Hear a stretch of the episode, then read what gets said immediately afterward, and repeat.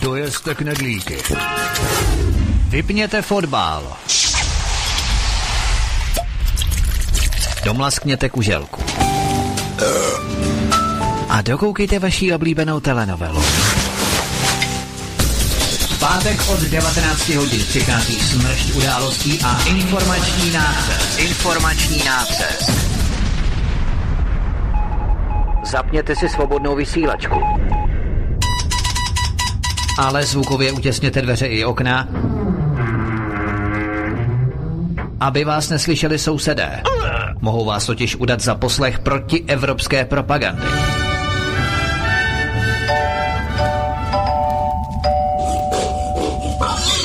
Proto buďte tuctoví, všední a hlavně nevybočujte. Pokud vystrčíte svobodně hlavu, nemilosrdně vás pokosí motorovou pilou. Demokracie? Ano, ale pouze ta po jejich. Proto zapalte svíčky, kupte pár plišáků a semkněte se s námi v boji proti bruselskému terorismu. Šéf redaktor z pravodejského portálu Ironet.cz pan VK komentuje aktuální události posledního týdne na vnitrostátní i zahraniční politické scéně. Z ganze Čechische Volk ist eine simulantní bande. Zákulisní informace, které se nám vždy nemusí líbit. A komu tím prospějete, co? Geopolitické analýzy, rozvědky, zpravodajské služby. Buďme napřed ve vnímání informačního pole řídících mocenských procesů. Mocenský tenzor je neúprostný. Máte zaseknutý kompas na západ? Každý pátek od 19 hodin si k nám přijďte pro nový, protože nám funguje na všechny čtyři směry.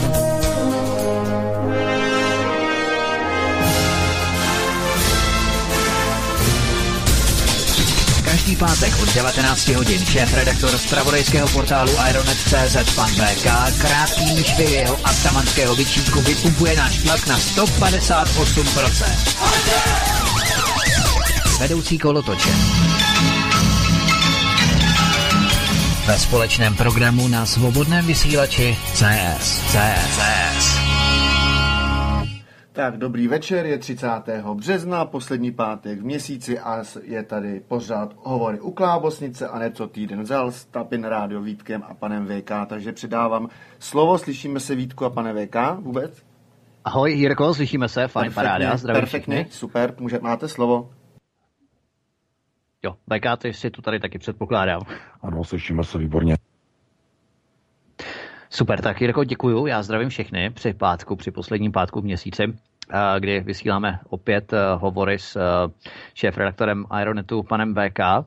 Dneska si povíme, dneska je toho docela hodně, tak abychom se nezdržovali, povíme si o dozvucích reminiscencích návštěvě Paula Ryana v České republice, o urychleném a utajeném vydání Evgenie Nikulina do Spojených států amerických, Povíme si také o novém grantovém programu americké ambasády v Praze na boj s takzvanými dezinformačními médii v čele s českou televizí, o novém aranžmá České národní hymny, a doufejme, že zbyde i čas i na další informace ohledně kauzy zahazování e-mailů, v čemž nemá prsty zdaleka, zdá se pouze Zdeněk Bakala, ale začíná to být obrovský mediální problém celosvětového významu nebo problému, řekněme, nebo rozměru. Takže Šéf dolní komory amerického kongresu, respektive sněmovny reprezentantů Paul Ryan, třetí muž v politické hierarchii Spojených států, naštívil Českou republiku. Vystoupil ve svém projevu v poslanecké sněmovně, v, po, v poslanecké sněmovny parlamentu České republiky, kde děkoval za angažmá České republiky v NATO, transatlantická vazba, klasika, ocenil vyhoštění tří ruských penzionovaných diplomatů a na tiskové konferenci potvrdil Paul Ryan, že se během své návštěvy v České republice rovněž zajímal o ruského hekra Evgenie Nikulina. O jehož vydání usilovali jak Spojené státy, tak i Rusko.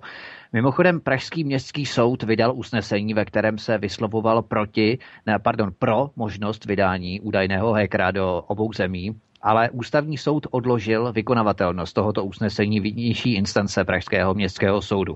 Ovšem situace nabrala neuvěřitelný spát a tím začneme, protože po nátlakovém jednání Paula Rájena v úterý 27. března byl Evgený Nikulin v noci ze čtvrtka na dnešek na pátek urychleně a v utajení převezen americkým letounem Gulfstream V na leteckou základnu Harry P. Davis Field. Tuto základnu aktivně využívá CIA ze své centrály v nedalekém Langley ve Virginii. Náštěvu Paula Ryana mnozí vyhodnocovali jako řekněme, jakousi velkolepou rozlučku vlivu amerických neokonů v prostoru střední Evropy. Ovšem tohle ale vnáší do celé mašinérie nové světlo, kdy na jedné straně prezident Zeman nepřijal Paula Ryana. Zdálo by se, že má Miloš Zeman mocenský jaksi navrh. Zatímco dva dny po Ryanově náštěvě je v utajení vydán Evgenij Nikulin do Spojených států zásluhou hlavně primárně Roberta Pelikána, ministra spravedlnosti v demisi zahnutí ANO. Takže o co v těchto přestřelkách eh, mezi globalisty a neokony v Praze ve skutečnosti jde VK? No tak já bych chtěl především eh, popřát eh, krásné svátky všem posluchačům Svobodného vysílače a všem čtenářům CZ. Eh, máme dnes velký pátek, asi nejdůležitější vůbec křesťanský svátek v roce. No a to vlastně, k čemu se dneska dostaneme, tak má velkou reminiscenci s biblickými událostmi. Je to symbolika, která se protíná skrze mnoha, mnoho politických událostí, které proběhly tento týden. Je, je obrovské propojení mezi Izraelem, mezi Jeruzalémem, mezi Prahou, mezi Washingtonem, mezi globalisty, neokony. Eh, pokusíme se to dneska rozklíčovat.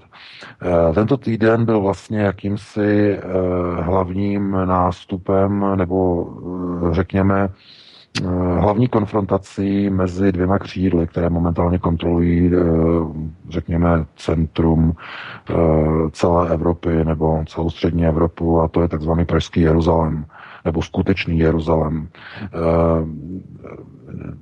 ten hlavní motiv, který budeme dneska probírat, tak je snaha o získání kontroly nad střední Evropou.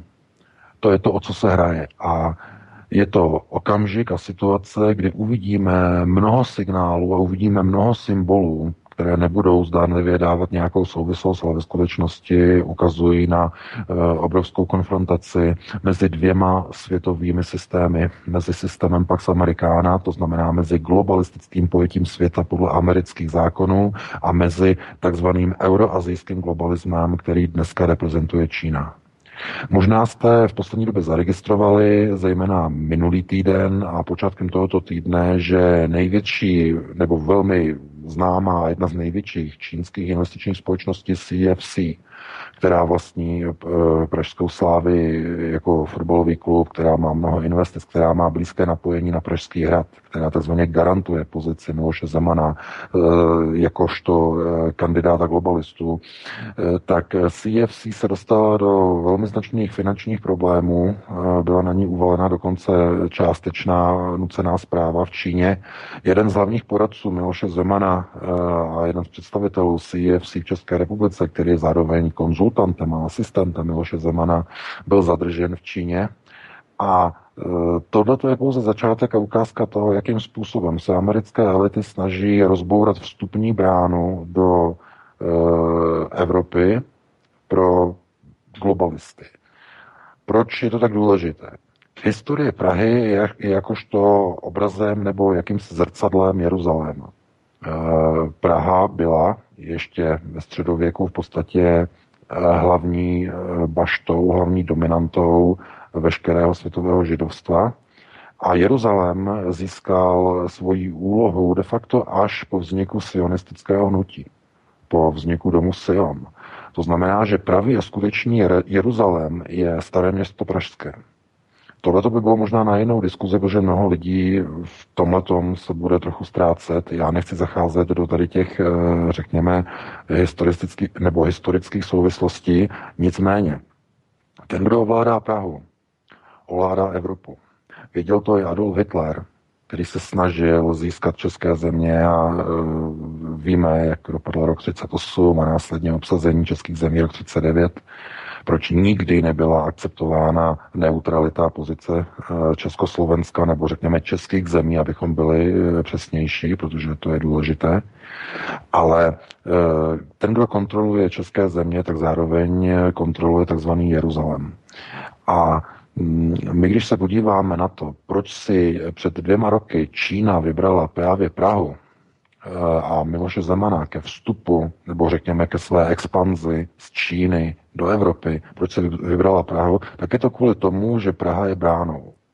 Je bránou a nejenom řekněme, jakoby geografickou, že je zrovna Česká republika Praha ve středu Evropy, ale je to brána i určitá, dalo by se říct, mystická, okultní. Ale o tom dneska nebudeme hovořit. Nicméně pro sionisty a pro, řekněme, kabalistický chazariát jsou okult záležitosti velmi důležité, podstatné, protože oni používají určité síly, řekněme, k získávání některých informací, které jsou Eh, řekněme, z fyzikálního hlediska trochu úplně mimo, mimo projekci našeho prostoru, takže o tom se nebudeme dneska bavit, protože bychom zacházeli úplně někam jinam. Nicméně Praha eh, je bojištěm v současných dnech a v současných hodinách mezi globalisty, to znamená mezi tím takzvaným eurozijským globálním křídlem eh, globalizace, té obecné velké globalizace a mezi americkým systémem Pax Americana.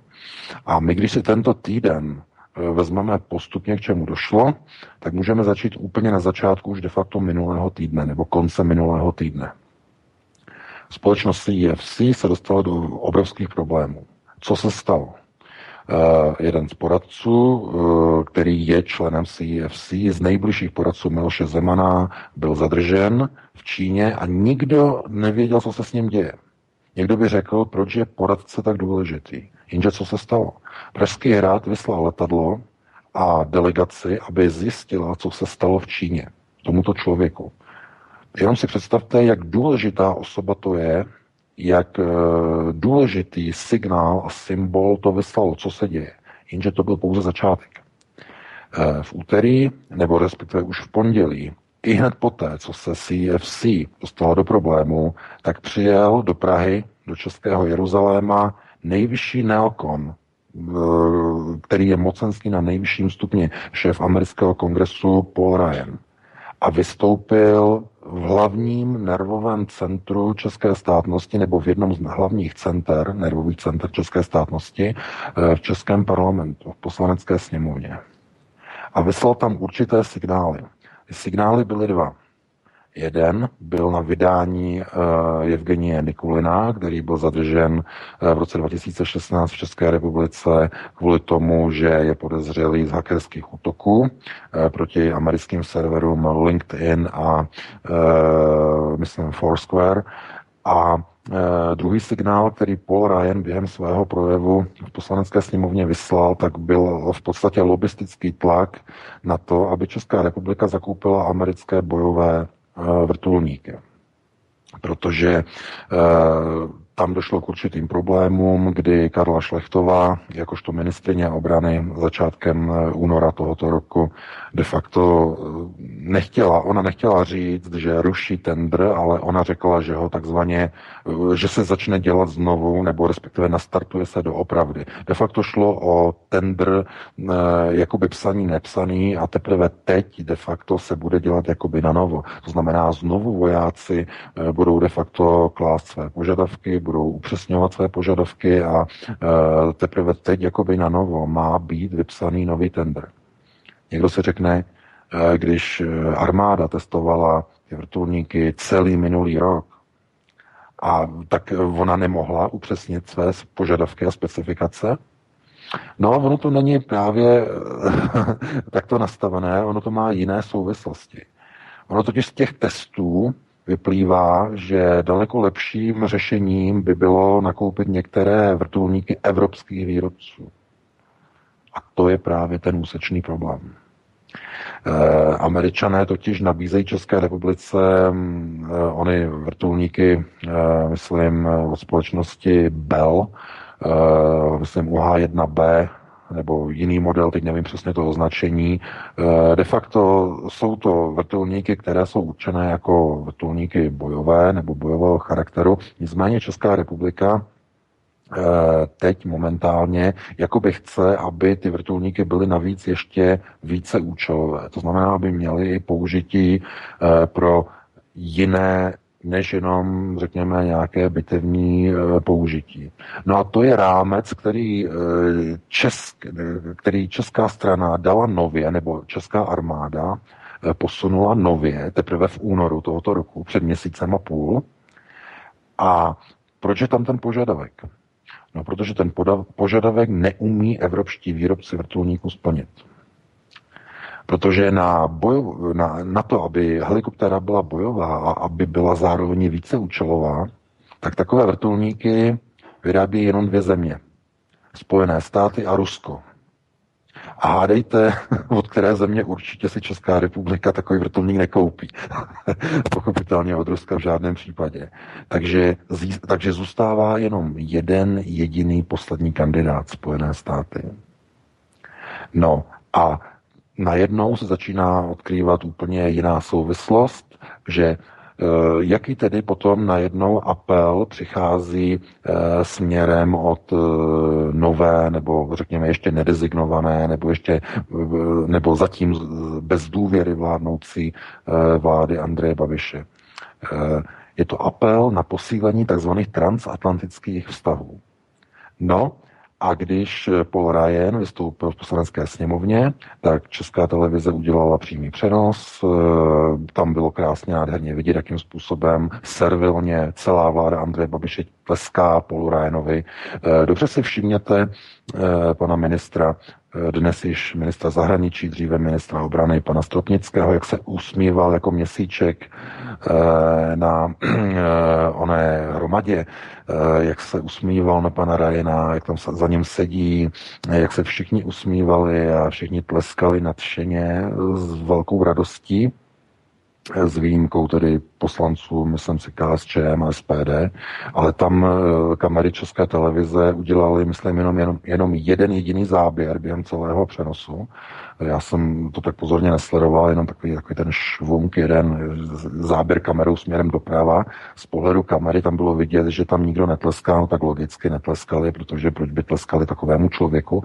Nicméně ten mediální obraz, který byl vyslán divákovi, tak eh, mohl vzbudit a zcela oprávněně vzbudit signál, že tahle ta vláda je pod kontrolou Američanů. To znamená amerických neokonů. A to je možná šok pro mnoho lidí, možná i pro mnoho voličů hnutí ano, to si dovedu představit, ale především to bude šok pro Pražský hrad. Pro Miloše Zemana. No a z jakého důvodu? Miloš Zeman si totiž myslel, že on v onom mocenském postavení eh, nebo v mocenském tandemu eh, Zeman Babiš bude ten, kdo bude rozhodovat a řídit procesy, to znamená ten, kdo bude kontrolovat toho druhého.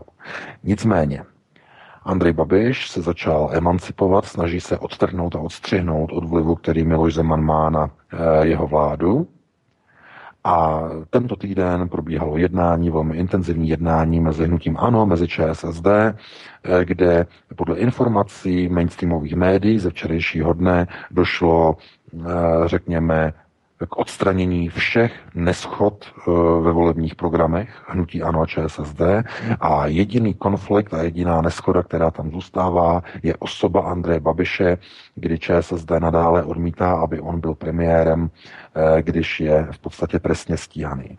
Nicméně eh, Andrej Babiš nemá důvod ustupovat ze své pozice, naopak je to ČSSD, která nemá žádnou jinou variantu, než vstoupit do vlády, Protože když nevstoupí do vlády, tak ČSSD přijde o zbytek svých voličů. A proč, z jakého důvodu? No, mluvili jsme o tom několikrát. Eh, hnutí ano je totiž širokospektrální hnutí, které je široce rozkročené. A Andrej Babiš není politik. Andrej Babiš je manažer, businessman, státní manažer. Jemu nedělá problémy dělat jakoukoliv politiku. A ta politika e, může být jakákoliv. E, levicová, může být pravicová, může být ultralevicová a dokonce ultrapravicová. Protože když se podíváte na rozpětí, řekněme, e, politické flexibility hnutí ANO a respektive Andreje Babiše, on je schopný jednat e, s takzvaně onálepkovanými pravičáky nebo ultrapravičáky, ať už, jsou, ať už tedy má SPD jakoukoliv nálepku, to je úplně jedno, samozřejmě, že, že to je nálepka, která je lživá, nicméně v tom v dnešní době kdokoliv prosazuje národní teze, tak je okamžitě zařazen jako ultrapravičák směrem někam strašně daleko napravo, na pravou stranu politického spektra, jako kdyby to byl nějaký neonacista. Jo, to stačí úplně bohatě. No a na straně druhé je schopný Andrej Babiš e, pracovat i, řekněme, e, s ortodoxním křídlem komunistické strany. To znamená ona velmi těžká levice, nebo skoro ultralevice. A on nemá problém. To znamená, on dokáže jednat s politickým středem, s pravicí, s levicí. No a co to znamená? Že on, když nebude, on nepotřebuje ČSSD k tomu, aby e, byl s nima ve vládě, protože on se může opírat o 115 poslaneckou podporu hm, hnutí ANO, e, komunistů a SPD a bude mít 115 poslaneckých mandátů, i když bude vládnout v menšině v jednobarevné vládě. Takže ČSSD to ví, že když nebude ve vládě, co se stane? Andrej Babiš vyzobe ČSSD její, její volební program, to znamená ty sociální, eh, řekněme, teze, které tam honem rychle zase ČSSD po prohraných volbách nasunula honem rychle zpátky. Takže to jim vyzobe. A co se stane? Bude tuto politiku realizovat jménem své vlády, to znamená, bude to brát za svůj úspěch, řekne, vidíte, já dělám sociální politiku. A co se stane za čtyři roky? ČSSD ztratí další hlasy další voliče. No proč? No protože proč by eh, voliči za čtyři roky hlasovali pro ČSSD, když tyto čtyři roky bude e, volební program ČSSD de facto, ale pod svojí nálepkou e, prosazovat Andrej Babiš. Takže ČSSD se dostala do pasti, ze které e, není úniku, protože jedinou cestou pro ČSSD pro záchranu je vstup do vlády s Andrejem Babišem a šance že část prosazovaného programu prodá a bude umět prodat svým vlastním voličům během příštích čtyř let. A že dohlédne na Andreje Babiše, paradoxně, aby si nemohl přivlastňovat plnění jednotlivých volebních programů levicového charakteru, které si nárokuje ČSSD. Takže co to znamená? No, že Babiš e, upekl a uvařil e, ČSSD e, na pánvi, jako, jako lívanec, jak jsem napsal o článku, a může si je teď obracet a nadhazovat, jak chce. Má je prostě pořešený. Takže to mimochodem ukazuje tu jeho obrovskou pohodu v tom posledním videu, které natočil včera večer a e, že odjíždí na dovolenou k moři. Podívejte se do posledního článku na Aeronetu. E, tam je video s Andrejem Babišem, jak má všechno takzvaně v paži. Je mu, je mu úplně všechno jedno, protože ví, že je vítězem zase vítězem a že to zase dopadne eh, podle jeho modelu příští týden. No, takže tohle je jeden z kroků, proč eh, právě v úterý eh, byly takové úsměvy v poslanecké sněmovně, proč Paul Ryan sklidil takový potlesk a všichni mu tam tleskali, nebo většina mu tam prostě tleskala. No a e, právě tak, jak zaznělo v tom projevu, tak e, tam hlavní dikce byla právě e, položena na to téma e, vrtulníku a dikce tam byla položena na téma e, Evgenie Nikulina. Kromě pokud teda nebudeme řekněme, reflektovat takové ty fráze a ty bláboly o transatlantickém partnerství a souručenství a tak dále, a tak dále, že to jsou všechno, to jsou, to jsou bláboly, to, to je zkrátka tráva, vata, to, to se neřeší. Nicméně už tehdy, už v úterý bylo jasné, že se něco děje. Proč přijel Ryan do České republiky? Těsně před Velikonocemi a těsně poté, co e, čínská CFC, která kryje vstup Číny do Evropy skrze Pražskou bránu, skrze Jeruzalém, proč najednou honem rychle přijel Ryan do Prahy.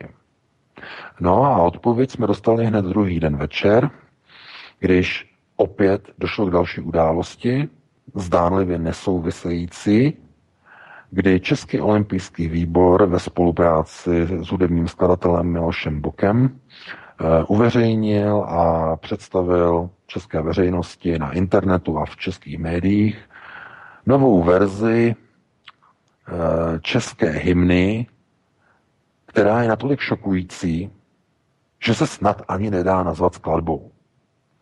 Je to prostě jakási kompozice zvuků eh, prostoupená mnoha satanistickými symboly, eh, mnoha kontrasympozicemi, mnoha eh, zvukovými pochody, které mají, řekněme, zpětnou dynamiku nebo zpětnou vibraci, Eh, když si pustíte tu skladbu, tak tam slyšíte de facto dva hudební proudy, slyšíte jakoby dvě písně v jedné, přičemž jedna je o půl taktu posunutá dozadu a jedna o půl taktu dopředu a jedna je o půl tónu laděná níže.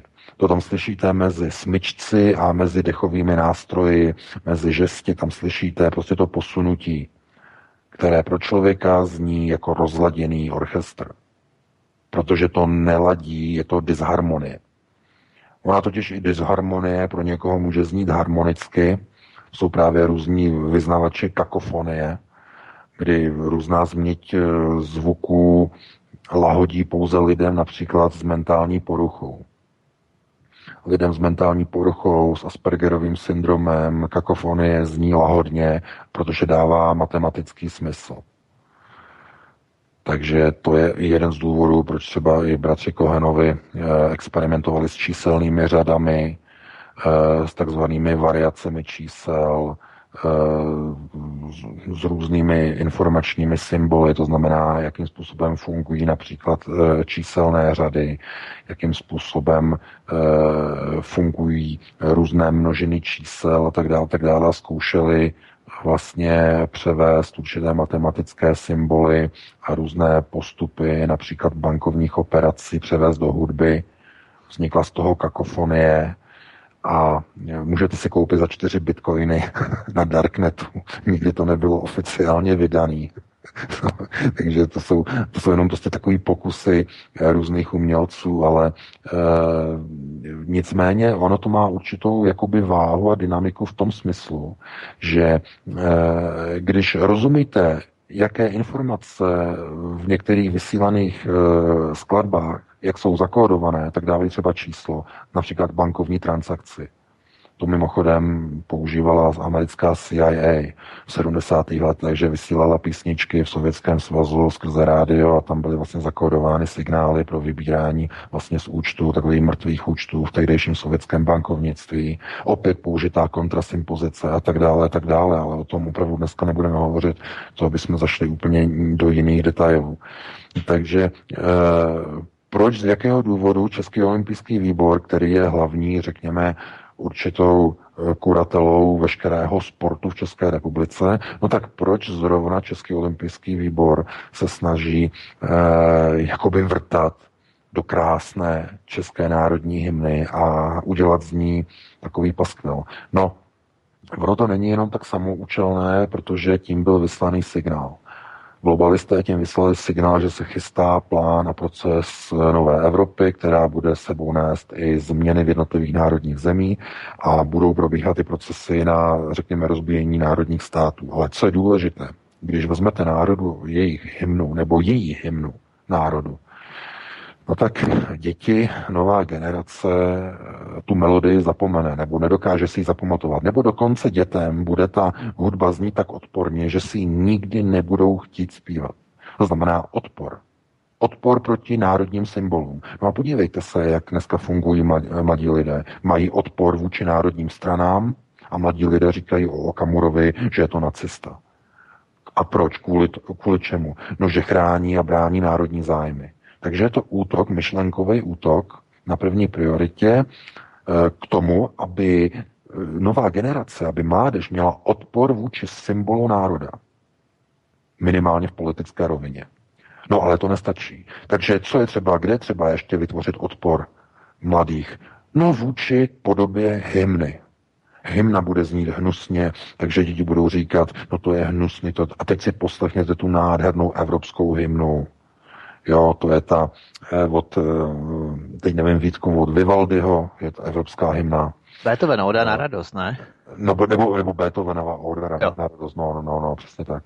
Takže, takže a, a bude se to srovnávat. Jo, bude se, a poslechněte si Odu na radost a poslechněte si Českou národní hymnu.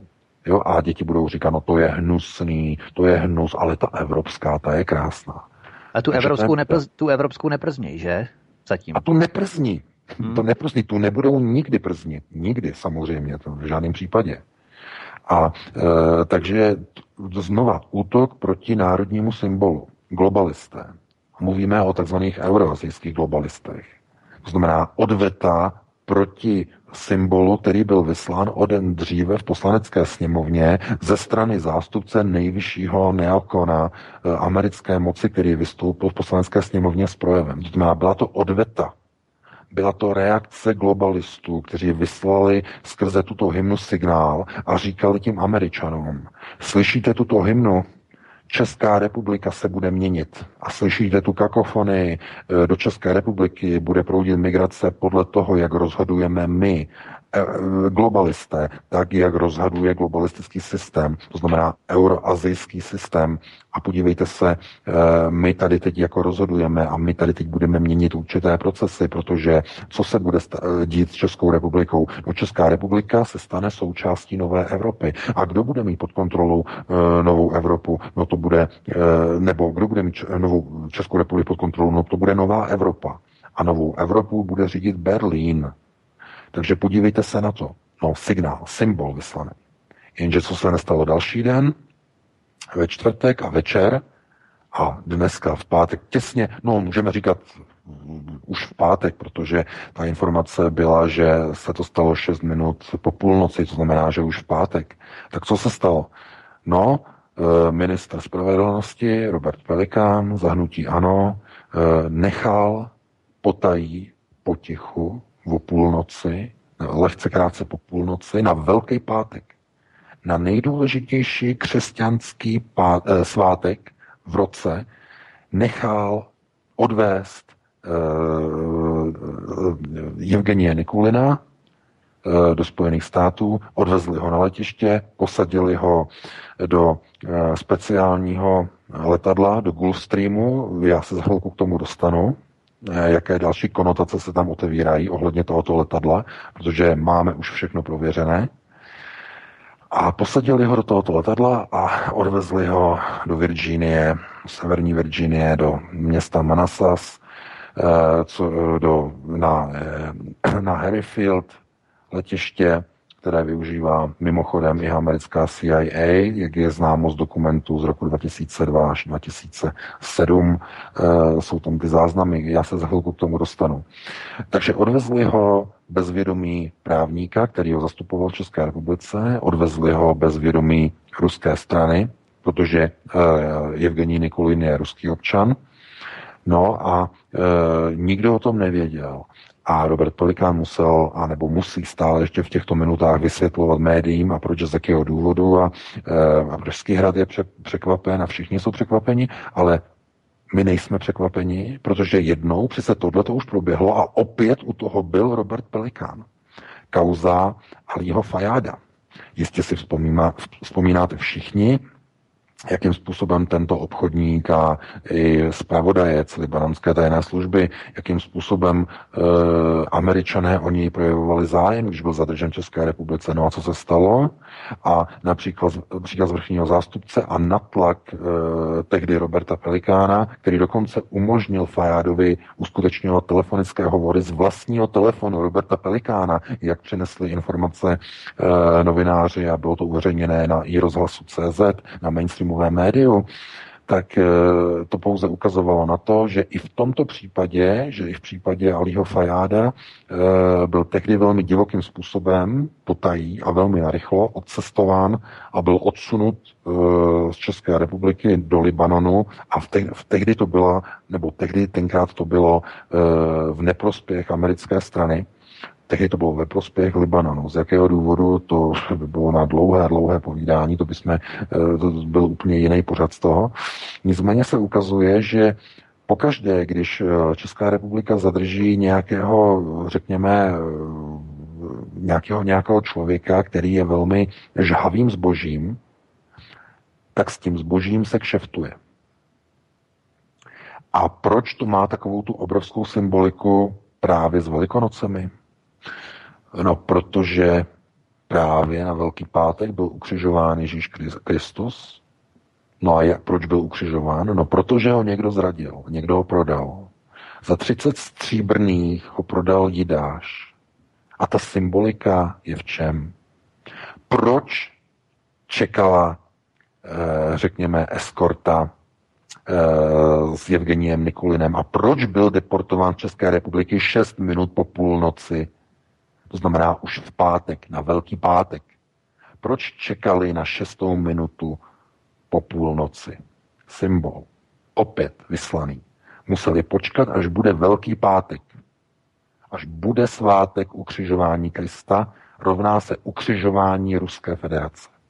Proč? No, protože Rusko stělesňuje pravoslaví. To je logické, to je další symbol, který je v tom zabudován. Oni museli zesměšnit, zostudit Rusko. Vidíte na váš největší svátek, vám bereme vašeho Ježíše Krista, my vám ho ukřižujeme. Samozřejmě, že to je, to je metaforicky myšleno, aby mě někdo se nebral za slovo, jo? ale to je, to, je, eh, to je ta metafora, kterou používají jak globalisté, tak i americké elity, které se tímto způsobem mezi sebou posílají přes média signály a vzkazy, takzvané symboly. To je důležité. Takže oni si počkali, až bude 6 minut eh, po půlnoci a teprve potom letadlo odstartovalo a odlepilo se z ruzinského letiště. Teprve potom. No, takže eh, čemu došlo, ale jaká je tam souvislost? No ty informace, které máme, ukazují, že Česká republika za toto prodání pana Nikolina získá výhodnou nabídku na americké bojově eh, operačně taktické helikoptéry, které získá za dobrou cenu, za lepší cenu, než kdyby náhodou se třeba Česká republika postavila na zadní a Evgenie Nikolina Američanům nevydala. Takže na Velký pátek jsme se dočkali Jidášovu zrady, dočkali jsme se prodání člověka e, Američanům za 30 stříbrných. Česká republika za to dostane americké, možná nové, možná jenom nějaké použité, oblétané helikoptéry. No a kdo si to vezme na svědomí, no tak to už je potom na diskuzi, to ať na posouzení čtenářů a posluchačů, ať si to potom sami zhodnotí. Nicméně já ještě než ti předám slovo Vítku, eh, tak já bych eh, se chtěl vrátit k tomu letadlu. Eh, my jsme totiž dostali do redakce zajímavé dokumenty, které se týkají k historii tohoto letadla. To letadlo, které má registrační číslo N996GA, to je registrační číslo Gulfstreamu 5, to znamená onoho tryskáče, soukromého tryskáče, který je momentálně registrovaný eh, jako stroj pod eh, americkým ministerstvem spravedlnosti. No tak tento stroj byl původně registrovaný pod jiným číslem N596GA, a je to stroj, který byl používaný od, od roku 2002, to je poslední informace, do roku 2007 během takzvaných rendition flights, to jsou, to jsou takzvané vydávací lety, kdy americká e, tajná služba CIA používala tyto stroje, mezi nimi i právě tento stroj, e, k odvážení podezřelých z terorismu, mezi nimi i, e, nebo mezi těmi, kteří byli na palubě N996GA, tak je i jeden z bývalých nebo z bývalých teroristů nebo de facto podezřelý z terorismu Abu Fayyad. Takže i, i on v podstatě byl na eh, palubě tohoto stroje, na, to, na tohoto letadla. No a k čemu používala CIA tyto stroje? No používala je k tomu, že odvážela podezřelé z terorismu do třetích zemí, to byla ta velká kauza, už určitě si na to vzpomínáte, odvážela do třetích zemích na takzvané výslechy a na mučení aby, protože na území Spojených států to bylo nezákonné. Takže odvázel, odváželi do Uzbekistánu, tehdy ještě do Egypta, kde tehdy v té době vládl Husný Mubarak. A e, ty výslechy tam prováděla v podstatě egyptská tajná služba, ale podílel se na tom i Kazachstán mimochodem, takže eh, v podstatě tohleto letadlo, které ještě před nějakými 10-12 lety pracovalo pro CIA pod jinou, řekněme, signací, pod jiným číslem, tak eh, dneska bylo použito vlastně pro transport eh, ruského občana z České republiky na letiště v severní uh, Virginii a tam od, od, z toho místa, kam ho potom posunou, to se, teprve, to se teprve musíme jako počkat a uvidíme, jak se to vyvine. Nicméně uh, tohle to všechno ukazuje pouze na to, že všechny rukavičky a řekněme všechny takové ty servítky, že to už šlo všechno pryč. Teď už je to otevřená, studená válka mezi Ruskem a Spojenými státy. Jak přesně to včera říkal Sergej Lavrov na ruské televizi, když řekl, dámy a pánové, jsme zpátky ve studené válce. To byla ta reakce na uh, tu výměnu řekněme, těch diplomatických přestřelek, eh, vyhoštění 60 ruských diplomatů, které bude následováno vyhoštěním 60 amerických diplomatů z Ruska proti sobě. Rusko uzavírá eh, v odvetě na uzavření svého konzulátu v Seattle, uzavírá naopak americkou, eh, anebo americký konzulát v Petrohradu. A právě včera na to reagoval Sergej Lavrov, který říkal, že dámy a pánové, jsme zpátky ve studené válce. A on vyzval znovu americkou stranu, aby přestala s touto eskalací a s, s těmito projevy nepřátelství. Nicméně dnes jste to viděli. Dnes jste viděli, že válka proti Rusku, nebo ta minimálně ta studená, se rozproudila úplně naplno. Protože na Velký pátek symbolicky letadlem, které před deseti lety odváželo podezřelé z terorismu na mučení do Uzbekistánu a do Egypta, tak přesně tímto letadlem byl odvezen ruský občan do Spojených států. Potají, aby o tom nikdo nevěděl, v noci bez vědomí jeho vlastního advokáta v tichosti. Tohle je výsledek. Na Velký pátek, takže k čemu dochází? No v Praze, nebo řekněme eh, v onom pražském Jeruzalému, jsme svědky eh, obrovské bitvy, obrovské války mezi globalisty a mezi americkou státní mocí. A momentálně v té bitvě vítězí američtí neokoni, protože jsme viděli, že ani eh, kandidát globalistů, že ani Miloš Zeman neměl sílu na zastavení a na to, aby zamezil vydání Evgenie Nikolina do Spojených států. Takže já bych ti předal slovo Vítku, aby si tam také k tomu něco řekl a také zhodnotil situaci. Já bych se tě spíš VK zeptal na záležitosti ohledně některých pasáží z projevu Paula a Ryana, co z toho můžeme vyčíst, protože s ohledem na určitou diplomatickou mluvu, protože v diplomaci se dá říci celkem i dost věcí na to, aby to běžný like nepochopil, ale mohl z toho ty eh, různé signály vyčíst. A mě tam totiž zaujalo, jak bychom si měli vysvětlovat, že vedle poděkování za angažmá České republiky v NATO také Paul Ryan potvrdil závazek kolektivní obrany pro všechny členy aliance. Nabízel Paul Ryan mezi řádky v diplomatické řeči jaksi ochranu, pokud by Česká republika přeci jen zůstala pod křídlem vlivu amerických neokonů, tak eh, jak si ujišťoval Paul Ryan, že v případě napadení nám Spojené státy přispěchají na pomoc podpisem pátého článku eh, Washingtonské úmluvy. A nebo bychom to mohli možná interpretovat i tak, tu jeho deklaraci ohledně eh, podpory že se jednalo, se jednalo o jakousi, řekněme, skrytou výhrušku. Když se odkloníme od přímého vlivu a spojenectví s americkými neokony, tak v případě našeho potenciálního napadení nějakého už američané nebudou hlasovat v NATO podle článku 5 Washingtonské smlouvy, aby nám spojenci na to přispěchali na pomoc. Prostě když budeme pod přímým vlivem neokonů, garantují nám americký hlas v NATO, ale pokud se od toho vlivu neokonů odkloníme, pravděpodobně pro nás už hlasovat nebudou američané v případě našeho napadení. Takže jedná se o jakousi skrytou výhrušku, kterou dal Paul Ryan najevo, že NATO rovná se fakticky Spojené státy americké. Nebo co, co z toho vyvozuješ? No to není jenom tady ten jeho výrok, to je vlastně celá jeho návštěva, jo, mimochodem. No. Protože on, on přijel de facto podtrhnout ten jeden jediný výrok, který mohl třeba rozebrat do několika výroků, ale celá jeho návštěva je o jedné jediné věci. Buď budete s námi, nebo budete proti nám. A to je, to je na margo toho, je to tak dané takovým způsobem, že i slepý to musí vidět. A když se podíváme na to, jakým způsobem e, probíhají všechny události na ose mezi Milošem Zemanem a Andrejem Babišem, tak vidíme, že Andrej Babiš už je plně pod kontrolou amerických neokonů. A podívejte se na eh, reakce eh, Martina Stropnického, jak tam sedí při tom projevu eh, Paula Ryana, jak se tam směje, jak měsíček na hnoji, jakým způsobem tam je velká radost při ukončení projevu, jak si Paul Ryan podává ruku s Andrejem Babišem a Andrej Babiš je v sedmém nebi.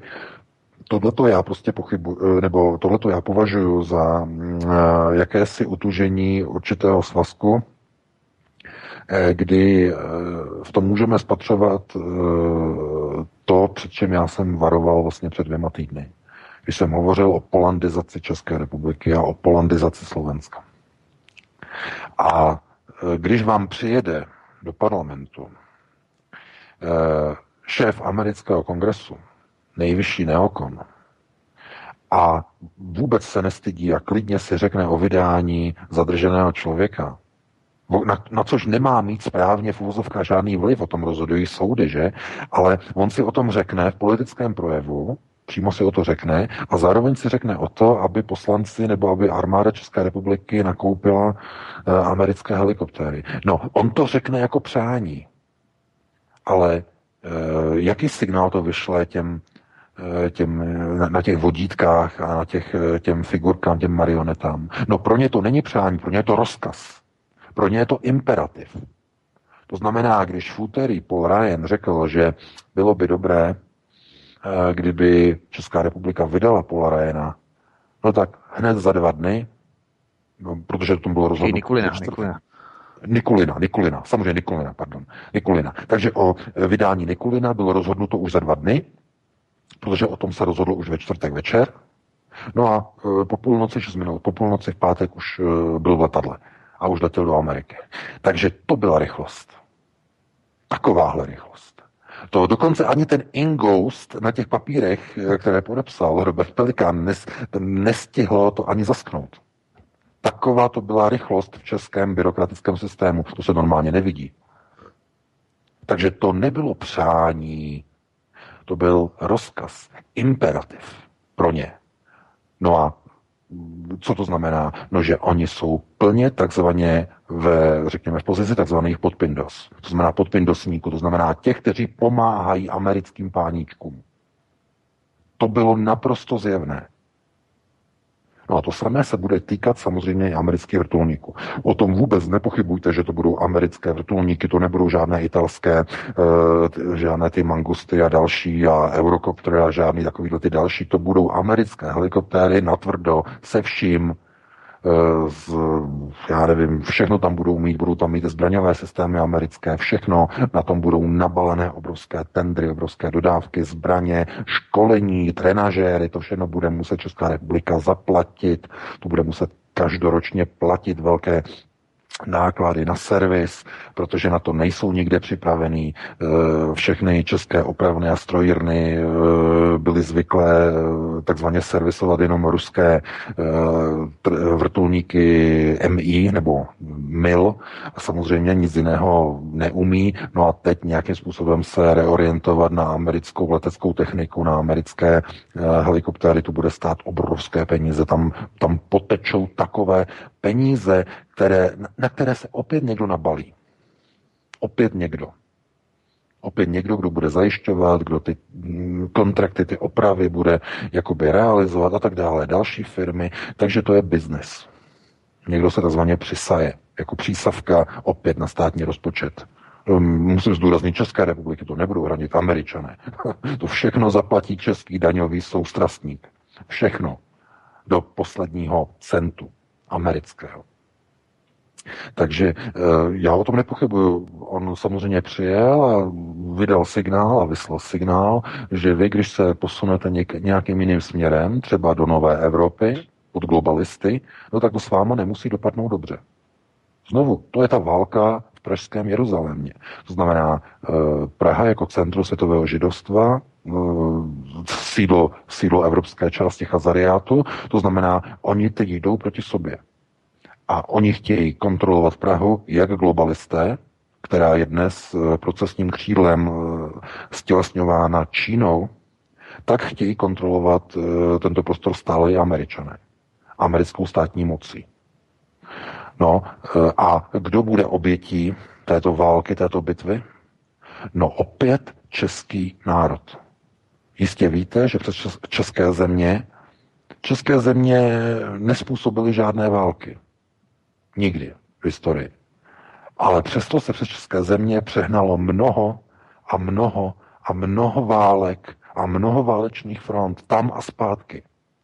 Napoleonské bitvy, eh, druhá světová válka, první světová válka, tam a zpátky, tam a zpátky. To znamená prostor eh, Evropy, východ, západ a brána uprostřed Praha, Česká republika kde se přeháněly eh, válečné, válečné vlny tam a zpátky a demarkační linie a různé setkávání a zase rozdělování a tak dále. Takže eh, tohle to má velké souvislosti s tím, že ten, kdo kontroluje Prahu, tak kontroluje celou Evropu. No a o co usilují američané v poslední době? O čem mluvíme pořád neustále? I na alternativě se hovoří. No, projekt Trojmoří. Vražení klínu mezi Německo a mezi Moskvu proč? No, jednak, aby nemohlo dojít k napojení a vytvoření mocenského cest, e, centra e, jako Německo-Ruska nebo Rusko-Německa, toto spojení, aby nebylo možné, ale zároveň, a co je důležitější, pokud američané ovládnou země takzvaného Trojmoří od severu k jihu a směrem e, k Černému moři, no tak to znamená, že se nepodaří realizovat projekt Nové Evropy.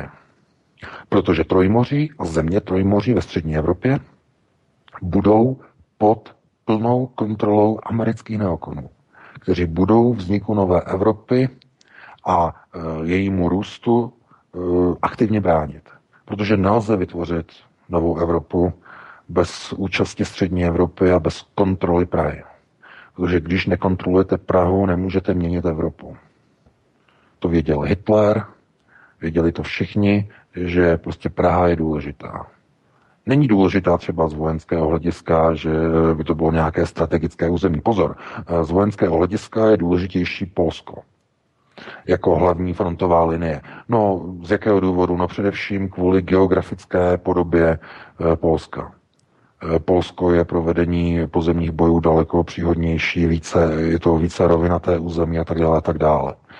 Nicméně ta pozice českých zemí, Česká kotlina má strategický opěrný pilířový bod.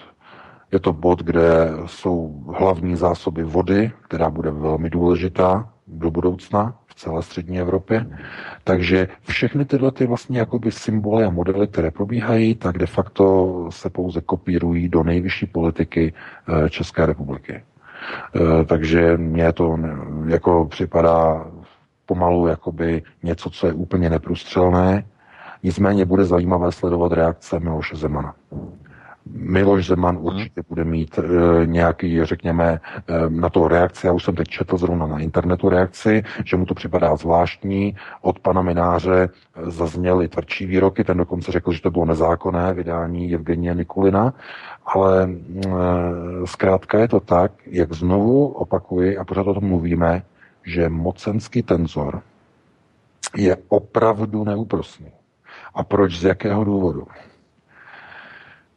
Pokud bude chtít SPD a komunisté jakýmkoliv způsobem, jakýmkoliv způsobem realizovat svůj volební program, nebo část, nebo hlavní pilíře svého volebního programu, no, tak budou muset spolupracovat s Andrejem Babišem, který dělá takovéhle kroky, že odesílá Evgenie Nikulina někam do amerického vězení, eh, že eh, deportuje ruské velvyslance a tak dále a tak dále. To znamená, eh, je to mocenský tenzor, který nemá dobrá řešení. To znamená, že buď neprosadíte volební program vůbec z pohledu SPD, když nebudete spolupracovat s Babišem, a nebo budete spolupracovat s Babišem a překousnete realitu mocenského tenzoru. To znamená něco za něco. A proto já říkám, že politika je špinavá věc, tam nejsou dobrá řešení v politice a je pouze na vás, na každém z vás, eh, abyste si řekli, které z těchto řešení je pro vás lepší. Ne, ani to slovo lepší nepoužívejte, eh, méně bolestivé. Jestli to, aby byly splněny některé volební body SPD a KSČM, anebo aby nebyl vydán Evgenij Nikolin do Spojených států. Takže to je, a aby třeba Babišova vláda nedostala důvěru, aby skončila. Ale zase otázka. A kdo tam bude místo Babiše? Budou tam lidi eh, jako ti, kteří se momentálně rekrutují okolo hnutí stan, eh, takový fašisti jako pan Farsky ze stanu, nebo eh, pan Kalousek, nebo pan Hamáček, nebo někdo z ODS, paní Němcová, která jako hysterka utekla z inaugurace a z inauguračního projevu pana prezidenta. Takže kdo by tam byl místo něho, když občané navolili způsobem, jakým navolili? To nemá řešení. Protože volby jsou hlasem lidu a lid takto rozhodl. A to je tragédie. Takže opět mocenský tenzor. Vy se snažíte v podstatě dělat nějakou politiku nějakým směrem, ale vy můžete pouze korigovat směr lehce vlevo, lehce vpravo. To je ten těžkotonážní charakter dlouhodobých procesů, o kterých stále dlouho mluvíme a pořád o to vysvětlujeme, co to je, ty dlouhodobé procesy řízení. Ale tady to krásně vidíte že zkrátka vy chcete změnit politiku, ale ta je natolik natvrdo nastavená do osy východ-západ, to znamená američtí neokolní globalisté, že uprostřed umírají národní teze. Protože na tom bojišti, na tom českém bojišti v té Praze, když se tam mezi sebou těmito symboly a těmito rozhodnutími, obrazně řečeno mezi sebou řežou neokoní a globalisté, tak co umírá jako první? národní stát, národní otázka. To znamená, že je to o tom, jestli zvítězí američané, jestli ti pindos, kteří rozhodují, jestli zvítězí, anebo jestli zvítězí globalisté, kteří zase chtějí přebarvovat a překreslovat národy a bourat hranice a bourat národní e, teze a rušit e, hymny, hymny a, a národní písně a tak dále. Takže co z toho? Co je lepší? Chápete? Tam to je taková otázka je naprosto špatná. Slovo, co je lepší, nebo otázka, co je lepší, je naprosto mimo, protože je třeba už teď říkat jenom úplně něco jiného. Je třeba říkat, co z toho je méně špatné z těchto, z těchto modelů. Já v tom vůbec nemám jasno, já do toho ani nechci nějak mít v tom jasno.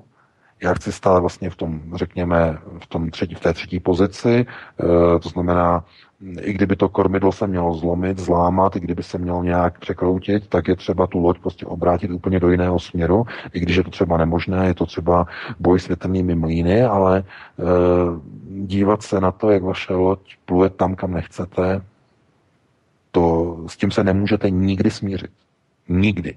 Pokud to dopustíte, dopadnete jako většina lidí, kteří rezignovali na svou budoucnost v daleko jednodušších věcech, než je geopolitika nebo geopolitické systémy nebo budoucnost zastavení země vůbec ne. Takže já bych to tímto uzavřel, Vítku, dal bych ti slovo a dali bychom si přestávku. Ano, určitě VK, dáme si přestávku. Paul Ryan také poskytl rozhovor pro českou televizi, ve které také uvedl docela zajímavé věci. A co tam uvedl v těchto rozhovorech, to si povíme po písničkách. Takže, Jirko, dáme, dáme asi pauzu?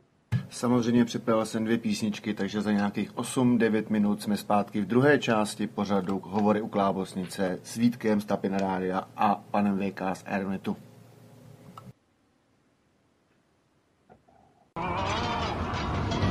Nesmíme nechat řádit naše politiky jako americké tornádo. Nadělají více škody než užitku.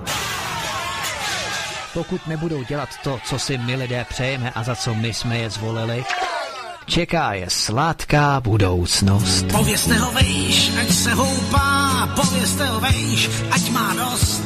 Buďme humanisté a podejme jim záchrané lano, abychom jim jejich namáhavou činnost usnadnili. Nenechme je, aby houpali oni nás, ale aby se zhoupli i oni. Samozřejmě v houpačkách na pouti. Pátek od 19 hodin přichází smršť událostí a informační nácest. Informační nácest. Každý pátek od 19 hodin šéf-redaktor z pravodejského portálu Aeronet.cz pan VK krátký myšvy jeho atamanského vyčínku vypumpuje náš tlak na 158%. Vedoucí kolotoče. Ve společném programu na svobodném vysílači CS. CS. CS. Dobrý večer, vítejte do druhé části pořadu, jeho jingle jste právě vyslechli, takže Vítku a pane VK, slyšíme se? Ahoj Jirko, ano, slyšíme se, taky zdravím všechny v druhé části. Slyšíme se výborně, výborně. Perfektně, vaše je slovo. Paul Ryan také poskytl rozhovor v české televizi, ve které uvedl, že velmi oceňuje, jak čeští vojáci pomáhají Američanům v Afghánistánu, v Iráku a v Sýrii. U prvních dvou zemí to víme, to je jasné, ale v Sýrii, protože podle některých spekulací by totiž mohli v Sýrii působit vojáci naší 601. skupiny speciálních sil. Bylo to ze strany Paula Ryana pouhé přeřeknutí, myslíš VK, nebo to něco znamená, že čeští vojáci působí v nějaké tajné operaci, utajené operaci v rámci podpory americké armády v Sýrii? No tak jestli v Sýrii nevím, ale vím, že určitě působí v, v Libanonu. To, jako to je jisté, to víme. Od doby právě Alího Fajáda. Od kauzy s Alím Fajádem působí na území Libanonu skupina uh, jednotek, řádově jednotek, jednotek mužů speciálních sil České armády. A jestli byli přesunuti do Sýrie, to jako nevíme, ale je to možné. Je to dokonce velmi pravděpodobné. A nějakých operacích. Otázkou je, jestli servilita české vlády není způsobena tím, že američané by jinak práskli českým voličům, kam všude česká vláda poslala naše ano. české speciály. Uh-huh. Jo? Protože když si umažete ruce od hnoje, tak nemůžete podat, podávat ruku farářovi, protože pozná, že nejste z jeho cechu, že smrdíte jako pod koní. A to je ruské přísloví, ale tohle to zkrátka ukazuje na eh, jisté, jisté souvislosti, které i, i by, by mohly mít dokonce jako relevanci v tom smyslu, že nakonec to nemusí být jenom to, že někdo je pod Pindos, ale eh, že skutečně je třeba i vydíraný, ale Chápete, mezi tím není rozdíl, protože pokud eh, takzvaně jdete z pány na let a necháte se jimi dokonce uh, nějakým způsobem vydržovat, tak to asi potom těžko můžete si stěžovat, když vás zneužijí, nebo dokonce, když vás přitlačí ke zdi a řeknou jim, buď budeš skákat takhle, nebo nějaké informace půjdou ven. To do toho američané umí. Ježíš Maria, však oni umí vydírat takovým způsobem, kde koho tolik, tolik eh, politiků a prezidentů, kolik v historii vydírali ke spolupráci a když nespolupracoval, tak ho nechali odstranit a tak dále a tak dále. Takže mě by to nepřekvapilo. Ano, tady ta linka dokonce má určitou, určitou relevanci. Já bych se možná vydal ještě k dalšímu tématu teď, protože ve svém projevu Paul Ryan dále uvedl, že Rusko více skrytě šíří dezinformace, angažuje se v kyberútocích a ovlivňuje demokratické volby po celé Evropě, stejně jako to činilo ve Spojených státech, on řekl. To nás plynule tedy převádí k dalšímu grantovému programu, kdy velvyslanectví USA v Praze vyhlašuje speciální grantové kolo zaměřené na boj s dezinformacemi v České republice a na omezení jejich negativního vlivu. Oni hledají projekty, které se zaměřují na vývoj digitálních platform, rozšíření digitální gramotnosti, posílení kritického myšlení a schopnosti rozpoznávat pravdivost zpráv ve sdělovacích prostředcích a důležitost je ověřovat i z jiných dostupných zdrojů. Mě vždycky dojímá, jak se ti největší parchanti a grázlové odvolávají vždycky na to kritické myšlení a nezávislost zdrojů. Jo. Tady došlo úplně k totálnímu zprofanování a vyprázdnění toho termínu kritické myšlení a nezávislost a tak dále v pojetí těchto fanatických digitálních úderek. Ale jenom abychom si utvořili představu, jaké prachy se do těchto neziskovek a pro amerických think tanků nalévají, takže ten výběr se zaměřuje především na ty žadatele, ať už jednotlivce nebo organizace, které, kteří už v minulosti zorganizovali nebo zrealizovali úspěšné tažení nebo programy. Eh, žadatelé mohou totiž požádat o finanční částku v rozmezí od 5 tisíc do 25 tisíc dolarů v přepočtu zhruba 600 tisíc korun na jeden projekt pouhý. Ano. A v angličtině tu ještě píší mimochodem, protože tam je česká část a anglická část a v té angličtině je to ještě rozšířené, extenzivně je řekněme, popsaný ten program, jakým způsobem, jak jsou stanovené ty podmínky pro uchazeče o ty granty, programy a tak dále. A tady v té angličtině píší, že povzbuzují k zapojení výbory a organizovanou občanskou společnost, think tanky, nevládní organizace a akademické instituty.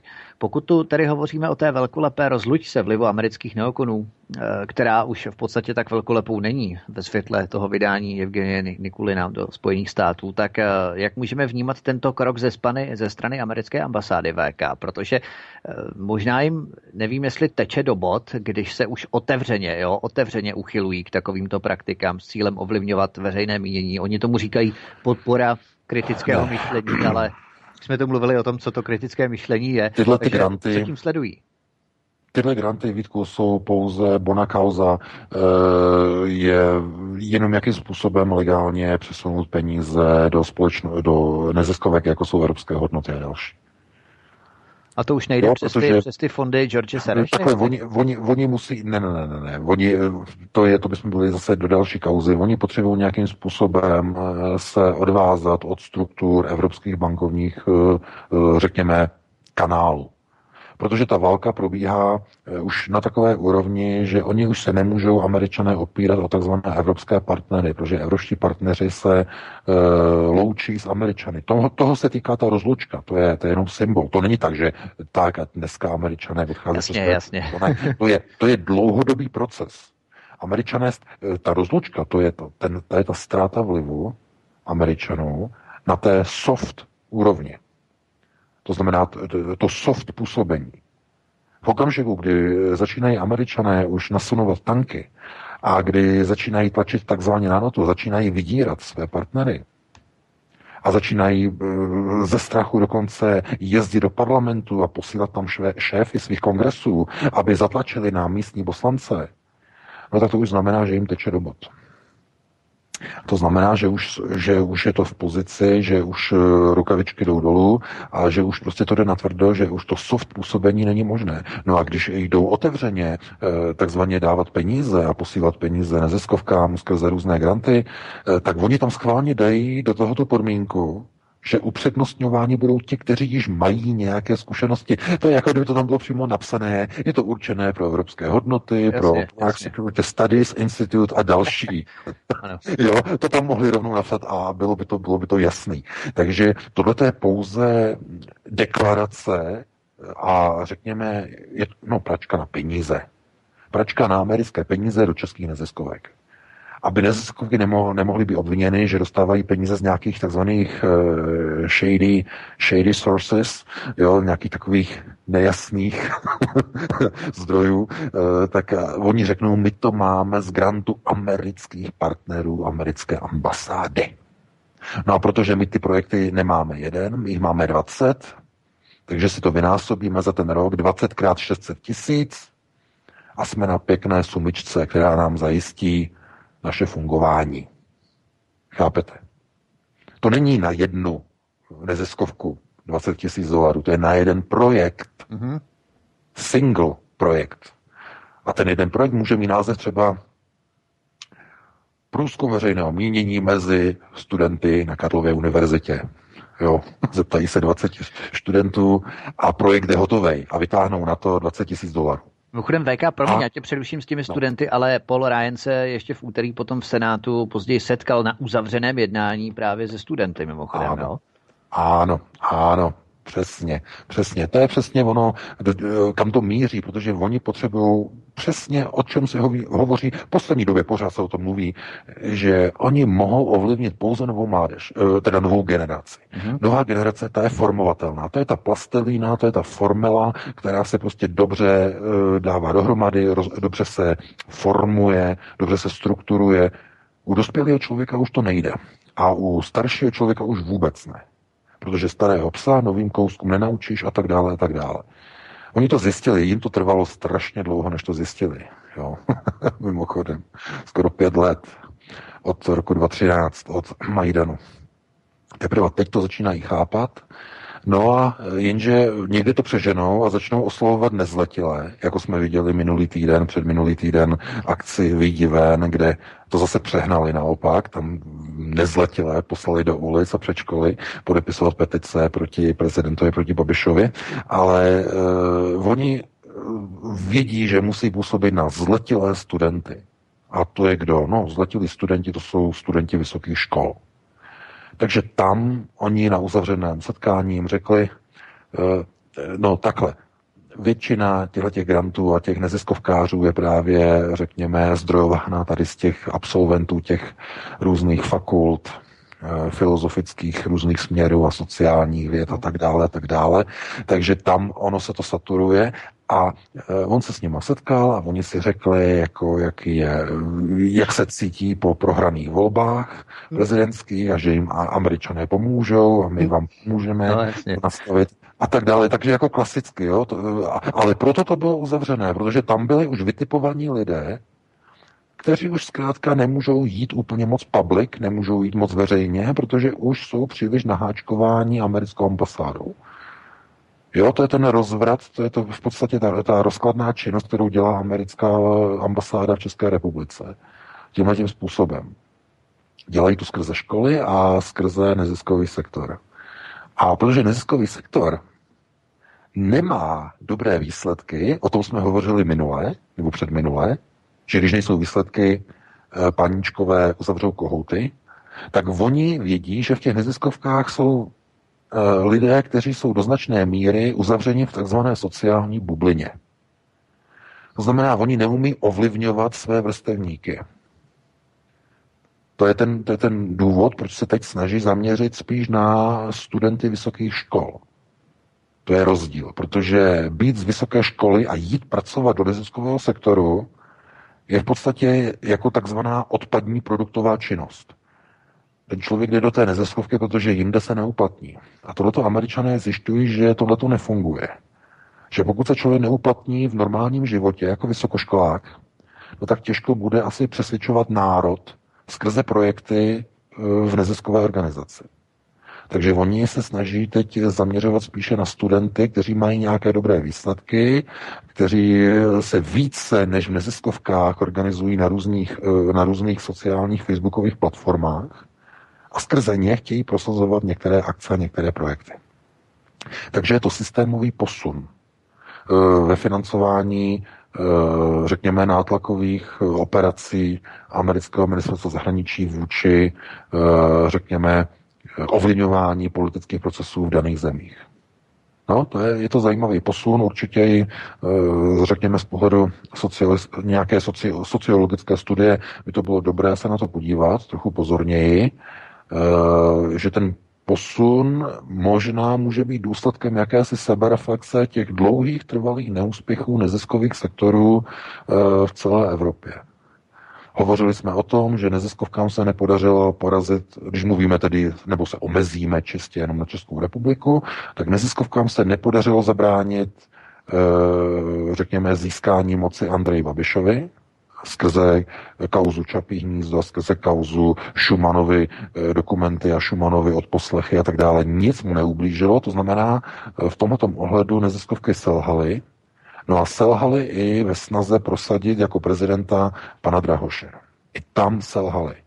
No a někomu už prostě došlo, že aha, mhm, ono to asi možná nebude tím, že by třeba neziskový sektor nefungoval, ale je to tím, že prostě jsou tam lidé, kteří nikde jinde vlastně by se ani neuplatnili. A my potřebujeme schopné lidi. Proto se raději eh, začneme orientovat na vysokoškoláky kteří ovládají a řekněme eh, dokážou ovlivnit své spolužáky a svoji sociální skupinu v rámci třeba sociálních sítí, kde udělají daleko víc práce za daleko méně peněz, než mohutná neziskovka někde, která je placena z našich peněz a dlouhodobě nepřináší nějaké úspěchy.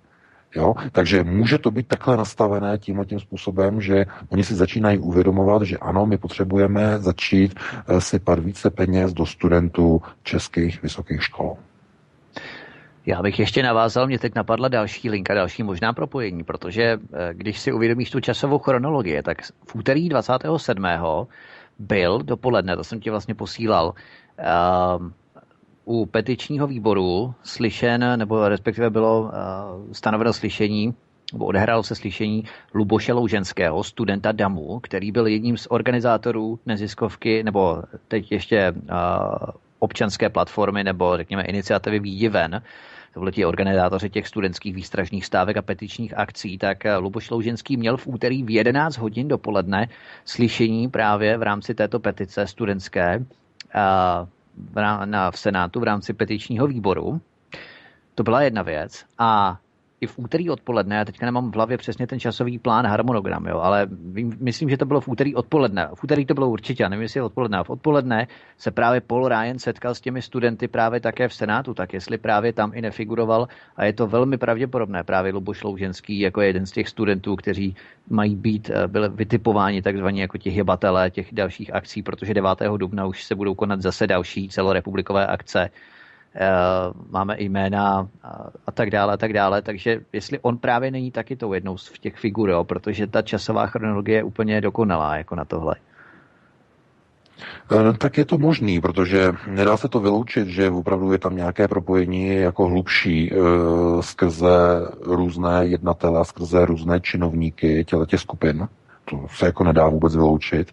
Nicméně já bych, víš, tohle to jsou takové jako, e, jenom jako Eh, malé ryby, Jasně. které se snaží dostat k větším rybám a větší ryba je spolkne a tu spolkne zase větší ryba a tak dále a tak dále. A k tomu hlavnímu mastodontovi, tomu velkému, eh, tomu slonovi, který dupe v tom porcelánu národních zájmů, eh, tak tomu sotva vidíme na paty. Protože je tak obrovský, že když se podíváme nahoru, tak eh, vlastně mm, na hřbet mu vůbec ani nevidíme. A už vůbec ne na jeho hlavu. Protože je to tak mohutná struktura, že jenom stín, který vrhá, dokáže ovlivňovat procesy jenom stín. A když někdo se dostane do toho stínu, toho mastodonta, tak uh, dostane strach a je plně konsternován a je úplně zhrozen a už dál nejde. To jsou takové ty procesy a projevy různé autocenzury v médiích, kde jenom někdo něco šustne a hned už uh, ta média se zařadí do jednoho proudu už jakoby tím lidovým názvem předposraně, jo, já se omlouvám, ale jo, ta média, víme, o kterých mluvíme, že už dopředu jakoby cenzurují. A to je ten stín toho mastodonta. To znamená, to není aktivní zásah té moci. Je to jenom stín, který zakryje určitý mediální prostor a všichni už se staví do pozoru a už všichni jsou vyděšení a už všichni přijímají opatření. Jo? A tohle to vidíme právě e, ve vztahu, ve smyslu, řekněme, jednání a e, řekněme, vystupování jednotlivých činovníků na neziskové scéně, na scéně e, různých společenských organizací, různých občanských združení, různých studentských organizací, různých think tanků. Tam všude vidíme Eh, takové ty panáčky a figurky, kteří se jakoby blíží k tomu stínu a snaží se nějakým způsobem z toho stínu profitovat. To, že jsou v tom stínu, jim zaručuje bezpečnost. Nikdo na ně nemůže. Stín mastodonta poskytuje e, relativní pocit Eh, jakoby eh, jištění, zabezpečení, že nikdo prostě si nedovolí něco udělat danému subjektu. Jsou různé ty neziskovky a různé ty eh, servery a různé ty spravodajské servery pod zaštítěním různých oligarchů, jako jsou Bakalové, jako jsou Babišové a další. Oni vědí, že jsou pod ochranou. Jo? Takže to je ten obrovský stín toho mastodonta. Ale v tom stínu se nacházejí i politici, Dokonce i celé vlády. Celé poslanecké sněmovny se nachází v stínu toho mastodonta. Ten mastodont to je ta americká státní moc. To je ten systém Pax Americana, který dupe v tom porcelánu národních zájmů v Evropě. Problém je v tom, že tady toho mastodonta může porazit zase jenom jiný mastodont. Buď globalistický, anebo ruský. A co to znamená, že když tady ty dva mastodonti se začnou mezi sebou rvát? No, tak dole ten porcelán národních zájmů, ten teda pěkně dopadne. Celý rozbitej, rozšlapaný, rozšmalcovaný, protože když dva mastodonti se rvou v porcelánu, tak dole ty maličké národní zájmy, ty teda utrpí obrovskou újmu. V každém případě. A je úplně jedno nakonec, kdo z nich vyhraje. Protože v době, kdy bude vítěz, tak národní státy už nebudou. Budou zničené v tom konfliktu mezi těmito, řekněme, velkými e, světovými mastodonty. Takže to je jenom takové přirovnání toho, k čemu doufám teda nedojde v nejbližší době, ale my už vidíme náznaky těch bojů minimálně v těchto kauzách. To znamená vydání uh, Evgenie Nikolina, uh, odvolání ruských velvyslanců a naopak snahy o změnu české hymny, velké problémy, jaké mají Číňané v Praze, CFC, její problémy. To znamená, to je boj, to je mocenský boj mezi dvěma skupinami nebo mezi dvěma mastodonty a uh, uprostřed na zemi dole se krčí, choulí národní zájmy a tam jsou, tam jsou úplně všichni. Tam je alternativa, tam je mainstream, tam jsou národní zájmy, tam jsou vlastenci, tam jsou podpindos, tam jsou zrádci, tam jsou vlastenci, tam jsou úplně všichni dole. V tom, mezi tím porcelánem. A teď někdo se snaží dostat do ochranného stínu jednoho mastodonta a druhý do ochranného stínu druhého. To je jako když někdo vyzývá k tomu, aby ti, kteří chrání demokratické transatlantické hodnoty, abychom se honem rychle uchýlili pod ochranu Američanů, honem rychle k ním utíkáme všichni na povel. No a pak je druhá skupina lidí a ti říkají, a honem rychle pod ochranu toho Ruska, honem rychle do jeho stínu a honem rychle na ochranu před těmi, před těmi zlými Pindos a před těmi Američany a tady to. A zase někam do něčího stínu. Jo? Nebo do někoho stínu. A někdo zase řekne jinak, řekne pod ochranu, já nevím, Berlína nebo, nebo evropských hodnot Evropské unie, Berlína, Bruselu, to je jedno, to znamená zase do nějakého jiného stínu, eh, který kritizuje jak třeba Američany, tak kritizuje i Rusko, to znamená chce jít jakousi třetí cestou. A někdo zase potom řekne, no ale my bychom byli rádi, kdyby tady žádní mastodonti vůbec nebyli, my bychom byli rádi, kdybychom tady měli vlastní národní prostředí a všichni jsme si mohli dělat tu naši vlastní politiku a nikdo, aby nám do toho našeho národního porcelánu nešlapal. A ona je teď otázka, jestli vůbec je to možné, je to reálné. Jak donutit ty velké mastodonty, aby táhli k čertu. Aby se mlátili někde mezi sebou, někde jinde. No ono to, je to nemožné. To je vyloučené. To znamená, že ať budeme dělat cokoliv, tak tyhle ty národní zájmy, protože je to dlouhodobý proces, tak se budou postupně drobit. A budou se drobit kvůli tomu, eh, že se mění národ a mění se jednotlivé národy, vyrůstá nová generace, která se bude snažit dostat blíže těm mastodontům eh, z naprosto prozaických důvodů. Protože ti mastodonti e, poskytují kromě bezpečí i různé benefity, volný trh, e, zboží, půjčky, úvěry, leasingy, hypotéky, různé další věci, které třeba ty národní státy nedokážou poskytnout v takové dostupnosti nebo v takové ceně, v takovém rozsahu, v takové kvalitě, protože e, přece jenom, když se podíváme na ty národní státy, tak ty národní státy do značné míry, když chtějí prosperovat, tak se musí izolovat. No a proces izolace už jsme jednou zažili. To po roce 48 eh, státy eh, i východní, nebo takzvaného východního bloku zjistili, že izolace nefunguje a dokonce i východní státy východního bloku eh, se museli globalizovat. Jestli si vzpomínáte na takové projekty, jako byla Rada vzájemné hospodářské pomoci. RVHP. Mm-hmm. Já vím, že dneska mladým lidem už to nikdo, nic neříká, ale RVHP to byla Evropská unie východních zemí bývalého sovětského bloku nebo bývalých satelitů. To bylo RVHP, dnešní Evropská unie. A i tehdy e, fungovala Unie vojenská, Varšavská smlouva, která sice ale vznikla v reminiscenci na předchozím vznik Severoatlantické aliance. To byla reakce na vznik NATO. Jo, mimochodem, Varšavská smlouva. Ta vznikla až potom.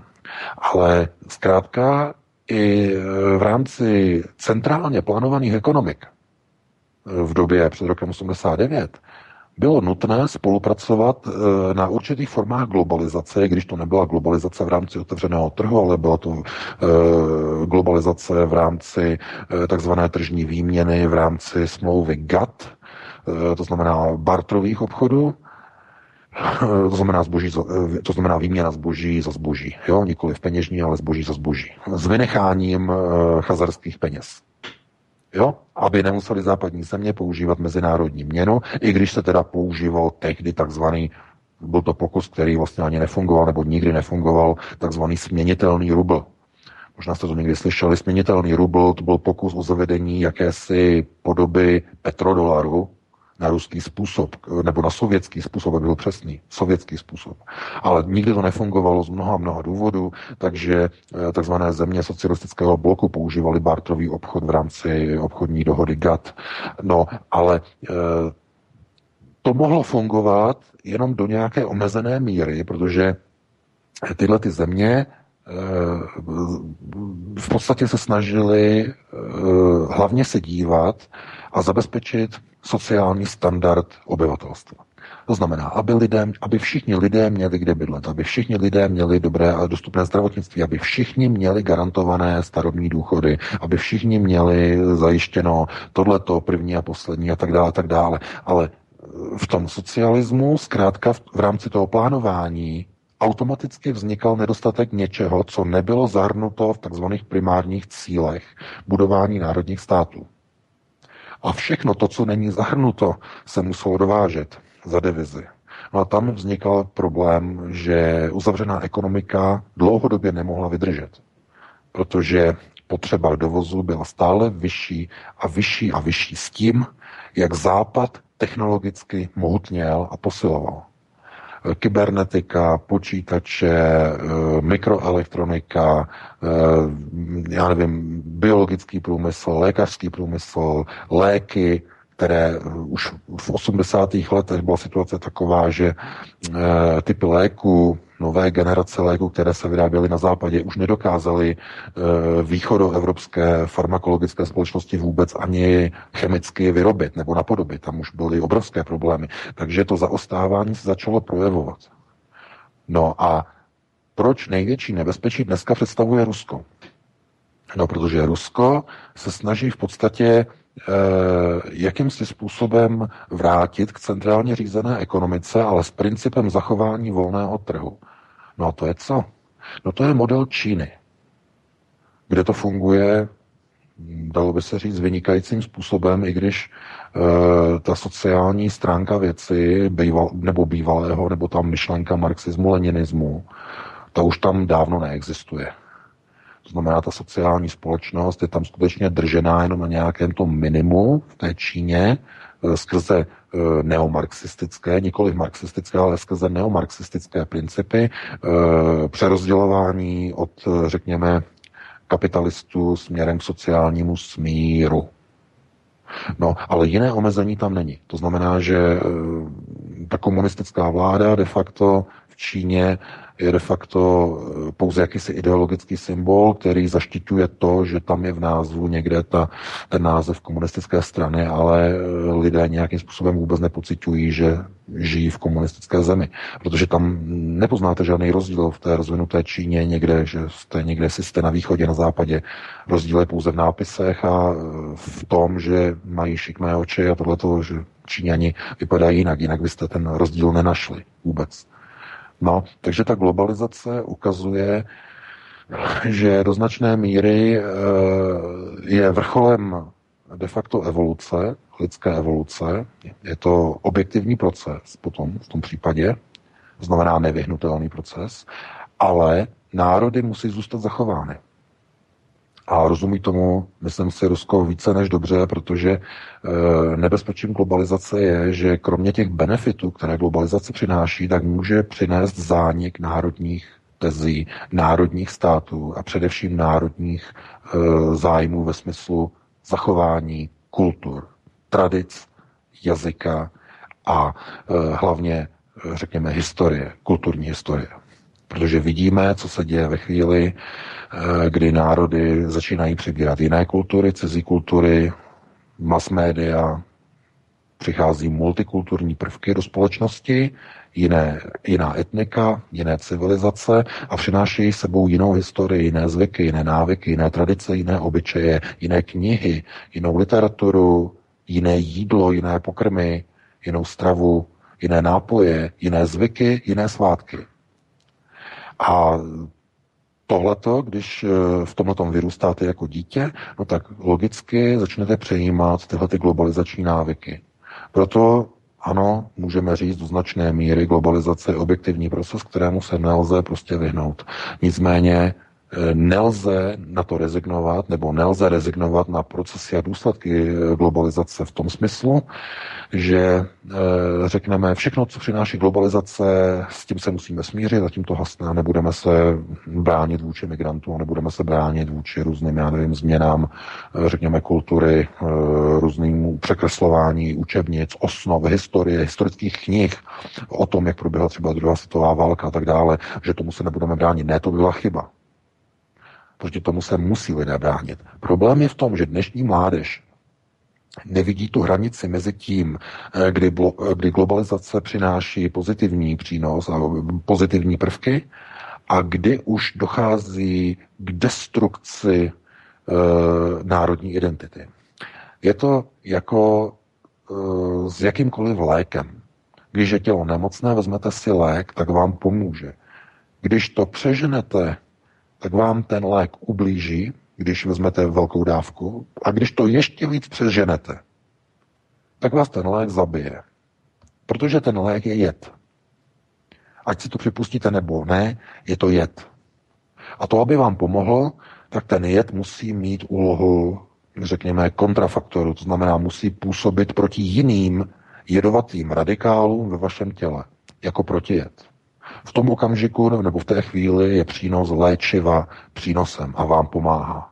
Jenže ve chvíli, kdy to přenese, přeženete a e, kdy v podstatě příliv cizího, řekněme, materiálu do vašeho organismu, pod tím organismem si představte národ, civilizaci, když vstupuje něčeho, čeho je příliš, něčeho cizího, cizích elementů, čeho je příliš, tak organismus to přestane zvládat. No a když národ přestane zvládat prvky, jako je třeba migrace, tak najednou vidíte obrazy, jak to dopadne ve Francii, na ulicích, jak to, jak to dopadá ve Švédsku, konec konců procesy, jaké probíhají tady v Německu. Všude to vidíte. Takže e, globalizace není všelékem a rozhodně to není lék na problémy světa, e, který by e, šel konzumovat bez jakéhokoliv omezení což je dneska e, propagováno, že na všechno, na všechny problémy světa dneska je globalizace. To znamená, když něco neumíme vyrobit, tak to koupíme, protože někdo to vyrábí. Když něco neumíme zařídit, e, tak si to seženeme z ciziny, protože jsme globalizovaní. Když nás někdo ohrožuje, no tak si pronajmeme letadla ze Švédska, Gripeny. Je globalizace. A když bude válka, no tak někdo nám pomůže, takže nemusíme mít vlastní armádu. No a takovéhle uvažování o globalizaci už je chorobné. Protože v takové situaci už globalizace nefunguje. Když dojde na lámání chleba, tak zjistíte, že ta globalizace funguje jenom do chvíle, dokud nezačne rozbourávat jednotlivé národní teze. Protože když půjdete pod ten mikroskop opravdu hodně hluboko, hodně dolů, tak co uvidíte v té globalizaci? No jednotlivé buňky. A ty buňky, to jsou jednotlivé národy. Ne nádory, aby někdo nepřeslechl, ale národy. A když začnete ničit jednotlivé buňky, to znamená jednotlivé národy, tak co se stane s celým organismem globalizace? No, globalizace zemře. Takže e, proto globalizace má smysl jenom do té doby, dokud budou ochraňovány základní bariéry a e, určité e, antibiotické, kdybych to měl přirovnat, a určité imunitní principy a mechanismy jednotlivých národních tezí. Pokud budou zachovány, tak ano, globalizace bude fungovat a bude fungovat ku prospěchu. Ale v okamžiku, kdy začne organismus proces takzvané autoimunitní reakce. To znamená, organismus začne útočit proti vlastním buňkám z nepochopitelného důvodu. nebo řekněme z pohledu těch buněk, je to nepochopitelný důvod, že organismus útočí na své vlastní buňky, autoim, eh, autoimunitní reakce, tak eh, v tom okamžiku proces globalizace končí. Proto já teď popisuju, nebo tohle, co popisuju, to je pátá priorita, biochemické řízení. Jo? Biochemické řízení procesu. Ale vidíte, že i v praxi, i v reálu, i v politice fungují jednotlivé biomechanické procesy. Že i ty jednotlivé národy jsou jako buňky. A celá globalizace je organismus. Aby fungoval, musí fungovat jednotlivé národy v ukotvení svých vlastních hranic. Takže já bych nemluvil příliš dlouho, předám ti slovo Vítku, a, aby si také navázal. No já jenom v posledních, řekněme, 13 minutách bych se tě ještě VK zeptal na tu věc, kdy ty tvrdíš, že se Evropa nebo evropské elity, Evropské unie loučí pomalu, ale jistě metaforicky s eh, vlivem amerických neokonů. Ale když to potom dáme do přímého kontrastu nebo kontradikce s vylučováním nebo vyhošťováním ruských diplomatů, já jenom to vyjmenuju ve zkratce nebo respektive telegraficky, Spojené státy americké jich vyloučili 60, Británie 23 a právě Evropská unie, Francie 24, Německo 4, Pardon, ve Francii 4, to byly ne 24, ale jenom 4. Německo 4, Polsko 4, Česká republika 3, Litva 3, Dánsko 2, Nizozemsko 2, Itálie 2, Estonsko 1, Řecko 1, Finsko 1, Lotyšsko 1, Rumunsko 1, Švédsko 1, Chorvatsko 1, Maďarsko 1, no a potom Ukrajina mimo Evropskou unii, Ukrajina 13 a Kanada 4 a Albánie dva ještě. No. To znamená, ano. mimochodem povšimněme si, že Rakousko Sebastian Kurz vůbec, ten eh, nevylučuje žádné, stejně tak jako Peter Pellegrini ukázal ze Slovenska styčený ukazovák Američanům, eh, prostředníček tedy. Ale jak si to máme teda vysvětlit skutečně, když Evropa takto servilně vyhovuje požadavkům americké administrativy ne, v rámci ne, ne, vylučování Rusů? Nebo jak to mám rozumět? Ne, ne, ne, ne, ne, ne, to je porážka Američanů, Vítku, to je porážka. Protože původní informace byly, že Česká republika byla tlačena z amerického velvyslanectví, aby bylo vyhoštěno 30 ruských diplomatů. Ano, ano, ano. V České republice je, je myslím, jestli se nemýlím, teď abych neplácal, skoro dvě stovky ruských diplomatů. Jo, dvě stovky, myslím, 230, 240. Takže aby jich minimálně 30. A to bylo odmítnuto a bylo to odmítnuto kvůli tomu, že Miloš Zeman se postavil proti. Že řekl, že to nebude toto akceptovat. Tam byla výhrůžka, která byla poslána přímo na druhou stranu směrem k Andreji Babišovi. Takže Česká republika nesměla, nebylo hradem, pražským hradem dovoleno, aby Česká republika vybočila z toho naprosto směšného, zanedbatelného rámce, který přijali všechny ostatní evropské země, to znamená v řádech jednotek maximálně tří nebo čtyř e, vyhoštěných ruských e, diplomatů. A mluvil o tom právě včera Sergej Lavrov, který řekl, Eh, my jsme velmi potěšeni tím, že se ukazuje, že Spojené státy ztrácejí svoji moc nad svými evropskými spojenci, protože se ukazuje, že už to nefunguje tak. Američané už nemají sílu donutit své spojence k tomu, aby vyhošťovali velké objemy ruských diplomatů, kompromis, který nalezli, bylo v jednotkách, v jednotkách s výjimkou Velké Británie a Spojených států. Už dokonce nenašli podporu ani u svých severních sousedů, řekl Lavrov. Tím měl na mysli Kanadu, která vyhostila jenom čtyři. Přitom je to obrovská velká země, tak je nejbližší spojenec e, Spojených států. Mm. Takže tam se to ukazuje, že e, tam, kdyby opravdu měli američané posilující tendenci, anebo měli silný vliv, no tak by došlo k vyloučení no, 30 vůbec, klidně 60 klidně 60, 70 pos, eh, diplomatů by bylo vyloučeno eh, z Prahy a eh, já nevím, tady odsud Německa, další desítky a tak dále a tak dále a tak dále. Takže tohle se ukazuje na to, že už to tak nefunguje. Ještě není síla a odvaha evropských zemí se úplně vzepřít Američanům, i když s výjimkou, a k tomu se hned za chvíli dostanu, s výjimkou několika zemí Evropské unie, tak se ukazuje, že už to tak není, že už musel být přijatý kompromis, že evropské země řekly, my si nechceme znepřátelit Rusko. My chceme teda zachovat teda solidaritu s vámi, s vaším mocenským křídlem. Protože Británie to je 51. stát Americké unie. To je jisté, to je, to je propojení.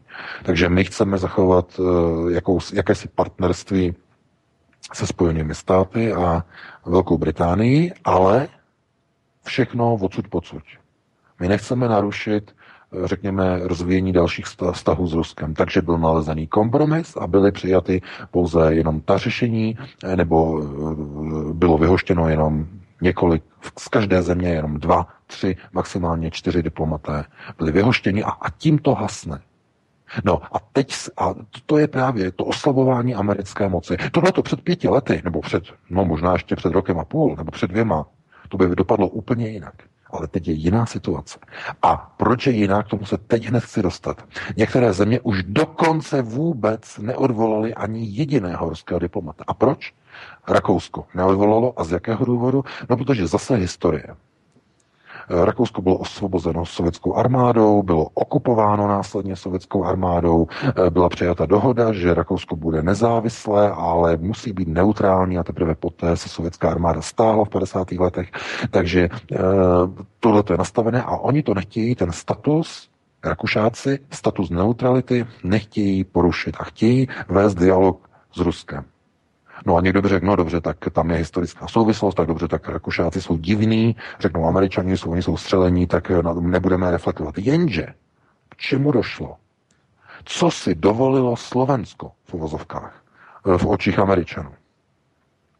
Nový jmenovaný premiér Peter Pellegrini, eh, eh, Ficův člověk, jeho pravá ruka, tak co on řekl? My jako Slovensko nevyhostíme ruské diplomaty, ani jednoho, a to do doby, dokud se nezjistí, jestli opravdu mají na tom chemickém útoku v Salisbury podíl, až se to všechno prošetří. Jak je to možné? Proč Slovensko? No a jsme zase u toho. Protože, jak jsme říkali minule a předminule, eh, Bratislava se chce integrovat do procesu nové Evropy. A nová Evropa, to je spolupráce Berlína a Moskvy. No a k čemu došlo před několika týdny na Slovensku? K pokusu o státní převrat, který byl organizovaný americkými neokony. A kdo zvítězil? No zvítězili globalisté. Zvítězili ti, kteří chtějí navázání Slovenska směrem na Evropskou unii. To znamená, došlo ke stabilizaci situace Roberta Fica, došlo k vyřešení politického, eh, řekněme, kolapsu nebo pokusu o politický kolaps a politický rozvrat. No a e, proč nový jmenovaný e, premiér Slovenska odmítl odvolat symbolicky e, ruské diplomaty? No protože to je odveta proti Američanům. To je odveta e, posílené nové slovenské vlády, která rukou dala facku americkým neokonům a řekli tak a tohle to bylo naposled. Co jste zkusili na Slovensku? Jo, obrazně řečeno samozřejmě. My se nebudeme řídit vašimi, uh, Petr Pellegrini mimochodem řekl, že se nebude podřizovat nátlaku. Řekl v tom rozhovoru. Že z tohoto důvodu, že, že pod nátlakem nebude slovenská vláda vyhošťovat sloven, uh, ruské velvyslance. Nátlaku. To znamená, že on si dovolil říct to, co je veřejným tajemstvím ve všech 27 zemích Evropské unie. On si to mohl dovolit. Proč? No, protože eh, v Bratislavě eh, v ve vládě Roberta Fica, i když teda oficiálně je tam Peter Pellegrini, ale oni mají vztek. Oni mají vztek na to, že se pokusil někdo vyvolat státní převrat na Slovensku. A tohle to je odveta vítězů tohoto, řekněme, střetnutí, to je odveta eh, smeru slovenského vůči Američanům. To znamená, vy jste se pokusili e, nám rozvrátit naši vládu, tak tohle je odveta od nás. My, ne, my neodvoláme na just, neodvoláme žádného ruského vyslance. Na just. Odveta Američanů. A proč si to může Slovensko dovolit? No protože tam je znovu posílená ta spojnice mezi Bratislavou a Berlínem, kterou dohodl Robert Fico minulý rok na podzim, kdy Slovensko nebylo e, hozeno do toho společného pytle s těmi zeměmi V4, na které byly uvaleny sankce ze strany Evropské unie za to, že tyto země V4 e, nepřijímají migranty. Slovensko tam nebylo do toho zahrnuto, protože Robert Fico dohodl, že Slovensko se bude účastnit projektu Nové Evropy. To znamená posilování berlínské pozice. Proto Berlín drží ochranou ruku opět nad Slovenskem. Jako historicky, kdy si Berlín byl garantem vzniku samostatného slovenského štátu, tak se ta jakoby historie eh, se, jako, jako chronologicky nebo jakoby se znovu opakuje. Znovu Berlín je ten, kdo chrání pozici Slovenska. Takže Slovensko může se rozehnat rukou a vlepit facku americkým neokonům tím, že neodvolá ruské velvyslance. Kdyby tam nedošlo k tomu pokusu o převrat, no tak já jsem přesvědčený, že Slovensko by zase se připojilo. Mm-hmm. Nebyl by důvod, aby se nepřipojilo k, k, k tomu symbolickému vyloučení dvou nebo tří diplomatů ze Slovenska. Jo, z, uh, ruských samozřejmě. Ale protože tam došlo k tomuhle tomu, tak z toho důvodu se vláda, vláda Roberta Fica respektive vláda Petra Pellegriniho se rozhodla nevyhovět Američanům. To je okaté nevyhovění. To není o tom, že by tam někdo jako uvažoval nad nějakými, eh, řekněme, eh, hmatatelnými důkazy, jestli někde nějaký hmatatelný důkaz eh, pro plynový útok v Salisbury, jestli tam něco je nebo není. Ne, ne, ne. Tohle to bylo rozhodnuté tak a my, se teď mus, my musíme Američanům vyslat signál. A jak to uděláme? No tím nejlepším způsobem, nejjednodušším. Oni teď po nás chtějí, aby jsme vyhostili Rusy, my to neuděláme. A my jim ukážeme, že a navíc ještě vypustíme do světa informaci, že se nenecháme tlačit, že se nenecháme vydírat, jo, a že tady tomu tlaku e, partnerů e, Bratislava nepodstoupí. Jo, takže je to symbol, vyslaný symbol. Vidíte, jak to funguje úplně jednoduše. E, ta diplomacie není zase tak nějak moc složitá. E, když vidíte, jak e, přijde jedna akce, to znamená pokus o rozbití slovenské vlády, na přichází reakce, stabilizace situace a odveta. Odveta proti architektům tohoto převratu, proti Američanům. Takže eh, já bych eh, tohleto takhle ukončil, předal bych ti slovo Vítku a eh, jestli máš teda ještě nějaké téma, tak jestli bychom ho ještě na rychlo nakousli. Já si myslím, že už na ty dvě minuty VK už bychom asi dali písničku spíš a přesunuli bychom se na telefonáty posluchačů, abychom neochuzovali ten, tu hodinu, která je na to vyčleněná, no, vyhraněná. 20, no jasně, jasně, dobře, dobře, dobře. No, no, no. Sice neprobereme to zahazování e-mailu, ale to nevadí. Uh, necháme si to třeba na příště. Tak, uh, Jirko, máš tam nějaký písničky? Ano, ano, je, teďka jsem pochopil z konverzace, že asi jenom jednu, a nebo dáme jednu? Já se ptám, samozřejmě. Já taky nevím. BK, je to na tobě. no, tak pět minut, no, pět minut. Takže Dobrý, jednu tak... písničku samozřejmě. A po následující písničce od Steve and Seagulls se vr- uh, vrhneme do třetí části, kde budu číst um, telefon, uh, SMSky a e-maily a samozřejmě zvedat telefony, ty jsou nejhlavnější, takže za nějakých pět minut jsme zpátky.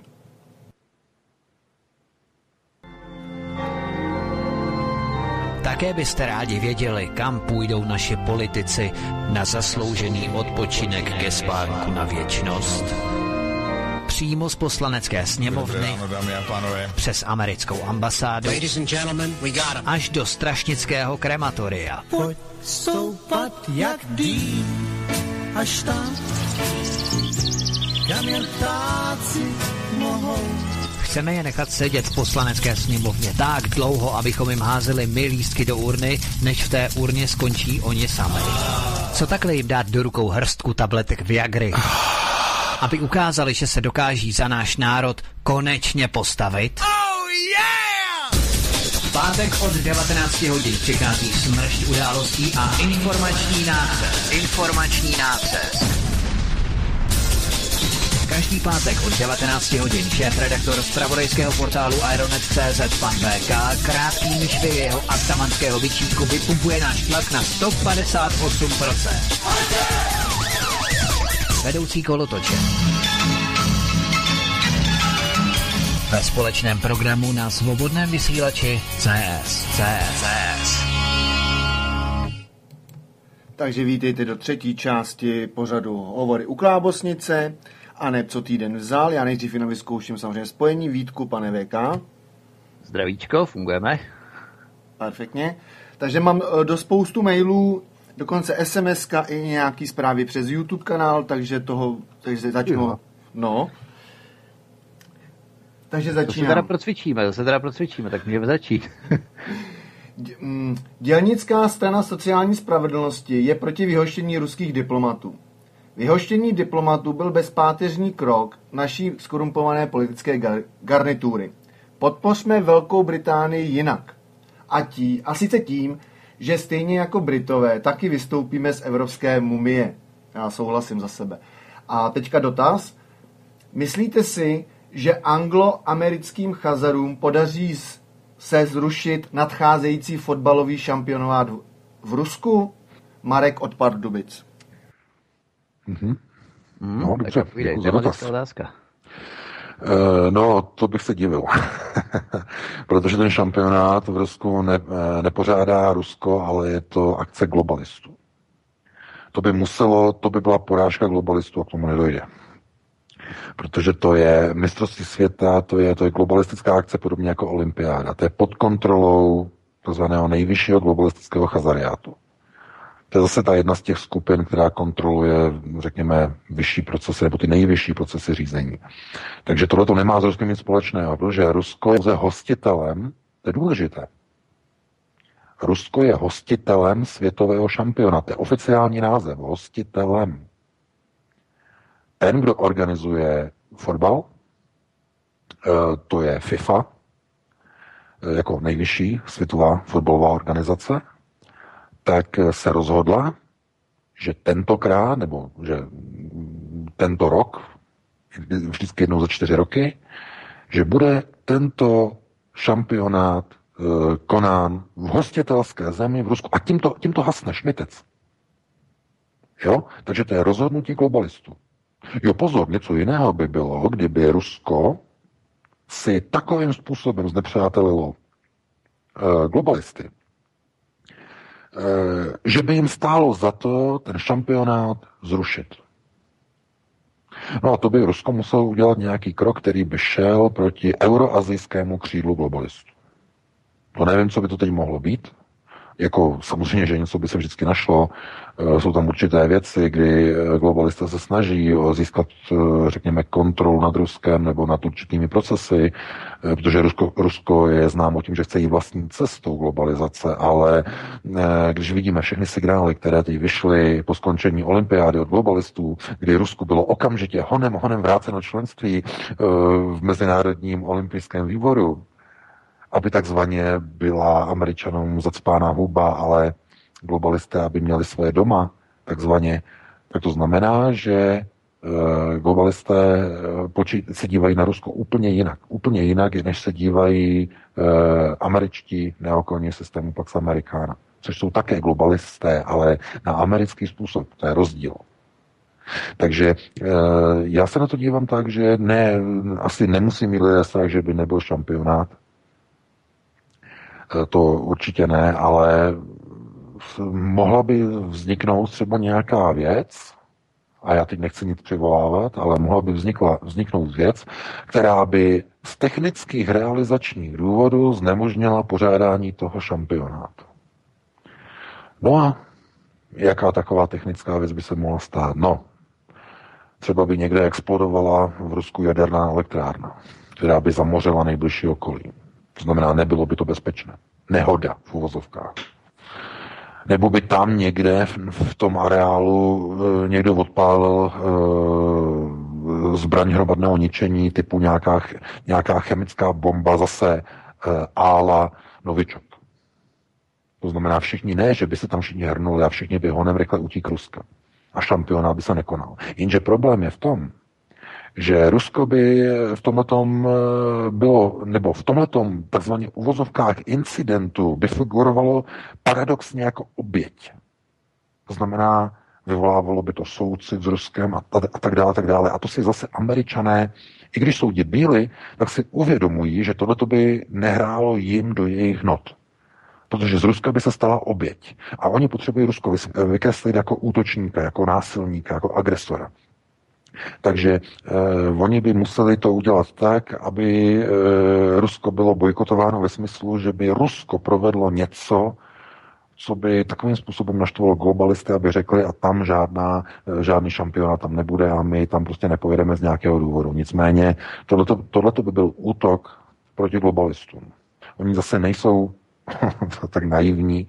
Oni, tohleto, to by se zase překopírovalo v těch odvetách směrem proti Američanům něčem zase jiném. Zase by k něčemu došlo ve Spojených státech, Eh, například by najednou začaly vypukat demonstrace proti Donaldu Trumpovi, začaly by vypukat demonstrace, já nevím, eh, za nějaké, proti nějakým americkým zájmům a tak dále, hnutí Occupy Street a tak dále, a tak dále. Prostě najednou by zase začaly problémy v Americe. Nebo začalo by v Americe něco hořet, vypuklo by nějaký požár. Vždycky, když si vidíte, že v Americe jsou nějaké požáry, tak vždycky najednou e, jakoby si říkáte, jak je to možné a oni to nemůžou zvládnout a různé hurikány a tak dále a tak dále. A vždycky to přesně zdevastuje ta místa, kde zrovna probíhají nějaké důležité akce amerických neokonů. Oni tam mají siest a, pro, a zrovna tam běží hurikán.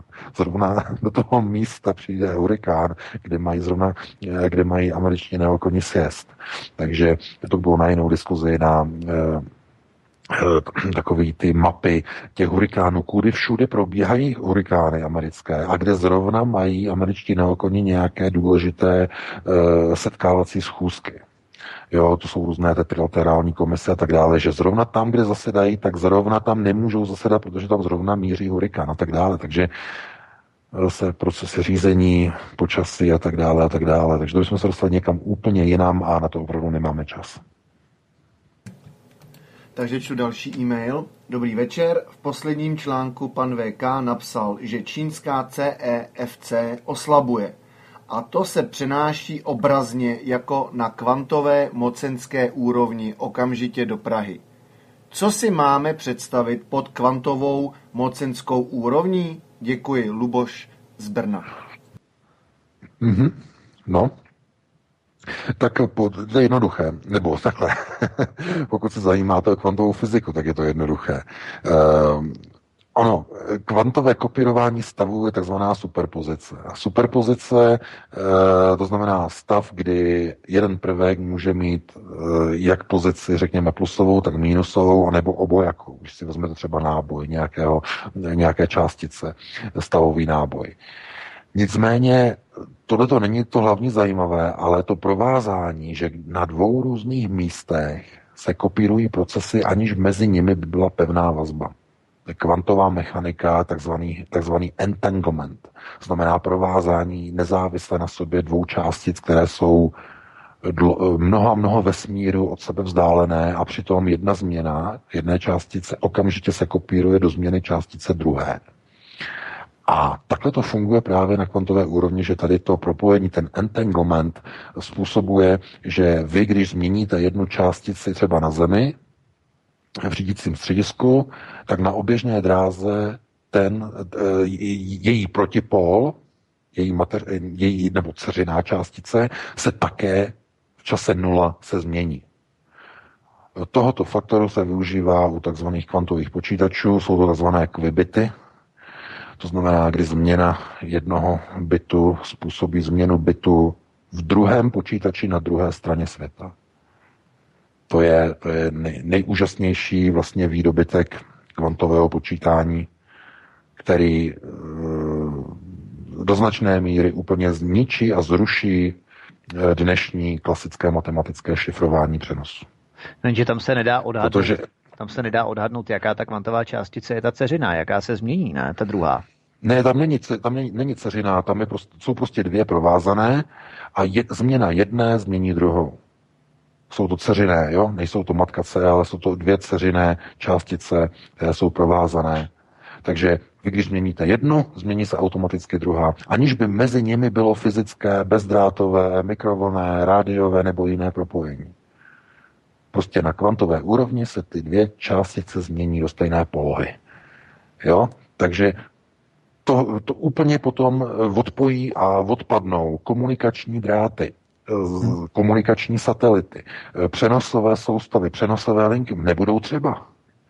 Budete mít dva počítače, které budou mít, řekněme, nebo budou postavené tak, že budou vzájemně na kvantové úrovni provázané a budete mezi sebou komunikovat na kvantové úrovni a nebude, to odposl- ne, nebude schopné to, nebude, nebudete možni to jakýmkoliv způsobem odposlechnout, protože komunikace bude probíhat vlastně v čase nula na e, kvantové úrovni. Takže to je něco úžasného. Nicméně tohleto jakoby obrazně se přenáší do politiky.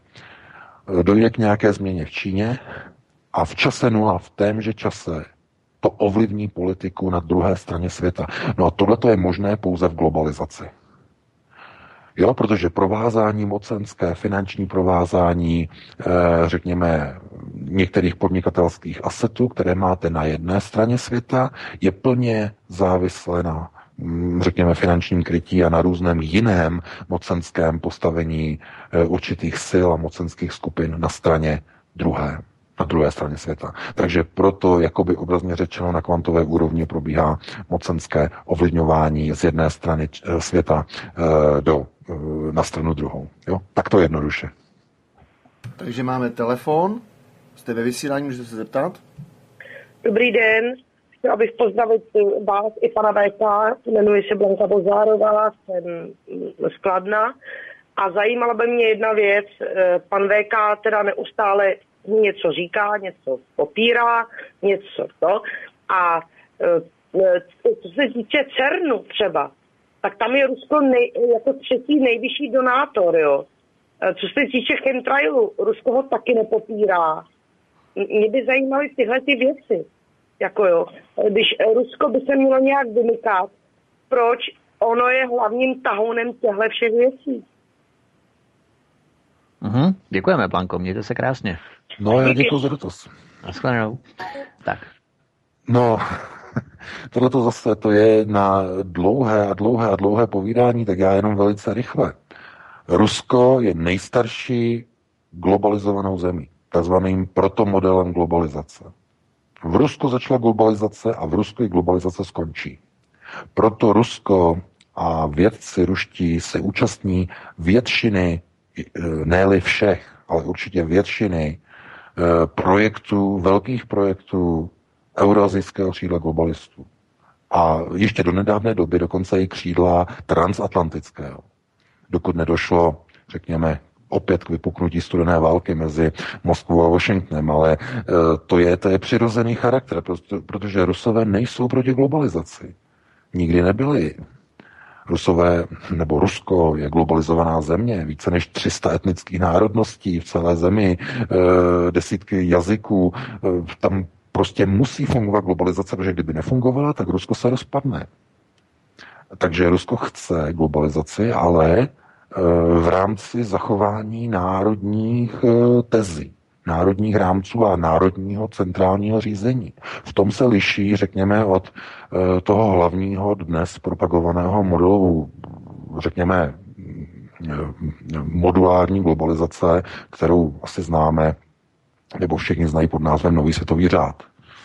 No a to v podstatě má být jakási světová vláda, ovšem, která se bude eh, odehrávat v jednotlivých domíniích které budou pod centrální světovou vládou. No a to Vladimir Putin odmítá. Vladimir Putin odmítá, aby Rusko bylo jenom nějakým modulem, eh, nad kterým by měl nějaký světový chazariát, prostě celosvětovou kontrolu. To on odmítá. To je ten problém. To je ideologický problém. Ale nemá to nic společného s tím, že by Rusko odmítalo globalizaci. Pro boha, to, to jako to vůbec ne. To ani, není, to ani není možné v dnešní době. Nebo minimálně tak, jak Rusko vypadá, nebo jak je rozlehlé, to je vyloučené.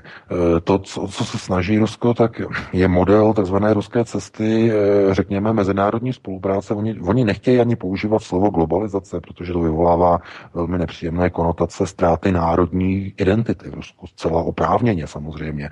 Ale to slovo je tam naprosto přesné, jako to je globalizace. A to je jedno, jestli je to globalizace institucionální, to znamená na úrovni nějakého celosvětového řízení, nebo je to, řekněme, lokální globalizace, kdy máte prostě eh, nějakou zemi, která je plně globalizovaná, ale má centrální státní národní vedení.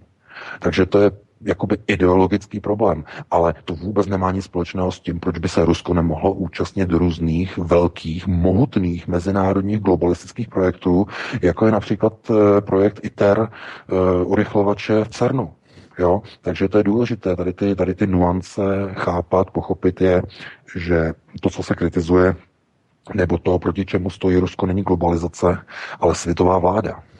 To je to, co vadí Rusko, Vladimíru, Vladimiru Putinovi. Nadřízená světová vláda, která by řídila Rusko. Spolu tedy s ostatními zeměmi, které by světová vláda řídila. To, to právě to, co Rusko nechce. Ale Rusko nemá nic proti globalizaci jako takové. Takže to je ten zásadní rozdíl. Takže teďka mám dvě otázky v jednom de facto. Oni jsou od, od dvou, ale de facto stejné. Dopad Petro Juanu na USA a druhá byla sms v podobném Pane VK, trh je přehrátý. Kdy si myslíte, že se zhroutí? Děkuji, Luboš. No tak eh, já bych začal tím druhým. Eh, trh, eh, trh je přehřátý. Trh není nikdy přehřátý, trh, přehřátá je spekulace, tržní spekulace. Protože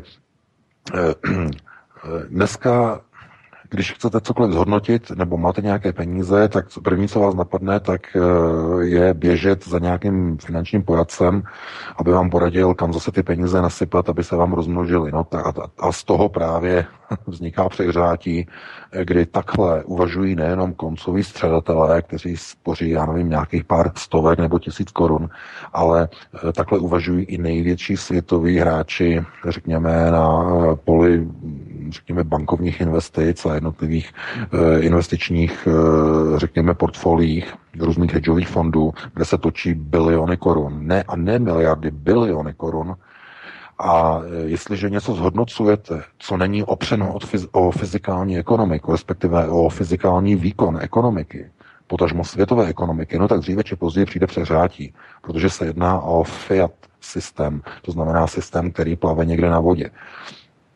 A z toho důvodu potom plyne, e, řekněme, snaha vytvářet nové faktory dosud nevýdaných a e, do nedávné doby neznámých investic, které eh, fungují jako placebo eh, de facto, aby bylo do něčeho investovat. Když už teda všechno bylo vymyšleno, no tak jedním, jedním takovým, řekněme, systémem, který byl v poslední době, možná mnoho lidí ani nezaregistrovalo, že byl, bylo vymyšleno něco, do čeho se dají financovat a investovat obrovské peníze, i když je to skoro nic. Je to vymyšlená chiméra, ale funguje teda minimálně matematicky. No a to jsou kryptoměny. Kryptoměny to je investování do něčeho, které vydělává velké peníze. jo, a funguje to. Takže zase opět systém chazariátu, jakým způsobem udržet světovou globální ekonomiku nad vodou a jak eh, lidi donutit prostě sypat eh, fyzicky vydělané peníze zase do nějakého dalšího kolotoče peněz, peněžního, finančního kolotoče, kde zase vyděláte nějaké peníze. No ano, vyděláte. Pokud do toho kolotoče naskočíte velmi brzy, zavčas, tak vyděláte obrovské peníze a hlavně druhá podmínka, že z toho kolotoče velmi rychle vyskočíte jo, ve správný čas. Protože když naskočíte pozdě, nevyděláte nic, budete mít ztrátu. Nasypete peníze, nevyděláte nic. A když e, naskočíte příliš, e, nebo naskočíte brzo, ale vyskočíte pozdě, tak taky máte ztrátu. Protože budete si pořád myslet, roste to, roste to, roste to, pořád to jde nahoru a budete tam sedět tak dlouho, až zjistíte, že to se klesá.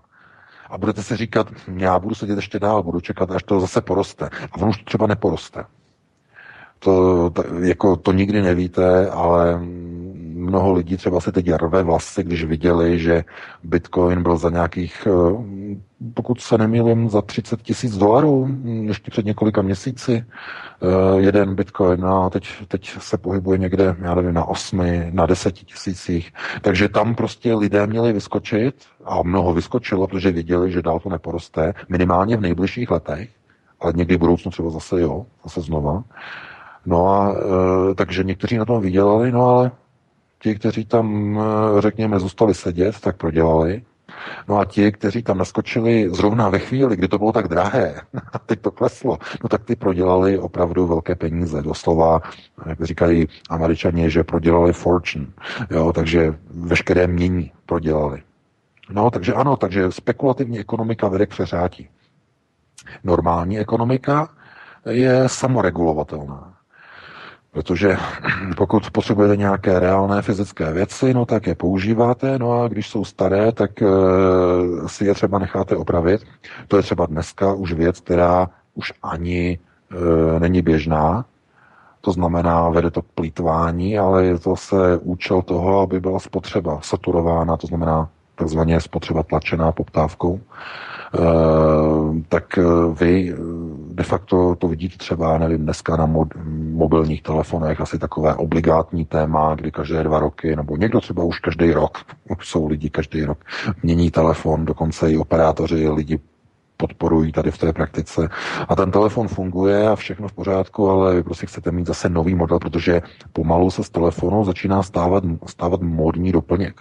Už i tady v Německu se nabízí různé prodejny eh, oblečení a společenské oblečení přímo jako s mobilními telefony, aby vám telefon padl k novému oblečení koupíte si, já nevím, Gucci nebo Versace, si prostě koupíte nějaký oblek a oni vám k tomu dají značkový mobil, telefon, eh, vrtu jsou ty zase ty luxusní telefony. E, a jo, ale chápete, stává se z toho už modní hmm. záležitost, takže střídáte mobilní telefony, jako kdyby to bylo nějaké oblečení. Je to, je to vývoj trhu samozřejmě. Nicméně tohle to platí o mnoha, mnoha dalších komoditách, a dříve to nebylo. Dříve, když bylo něco starého a přestalo to fungovat, tak se hledalo opravář protože lidé neměli tolik peněz, aby si mohli dovolit koupit, eh, já nevím, novou televizi, když stará přestala ukazovat obrázky. Jo?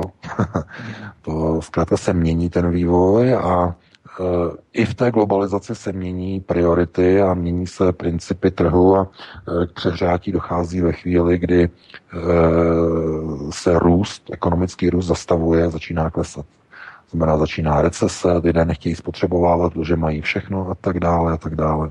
Takže to by bylo na dlouhé a dlouhé téma. Takže máme telefon, můžete se zeptat? Jsem. Můžu?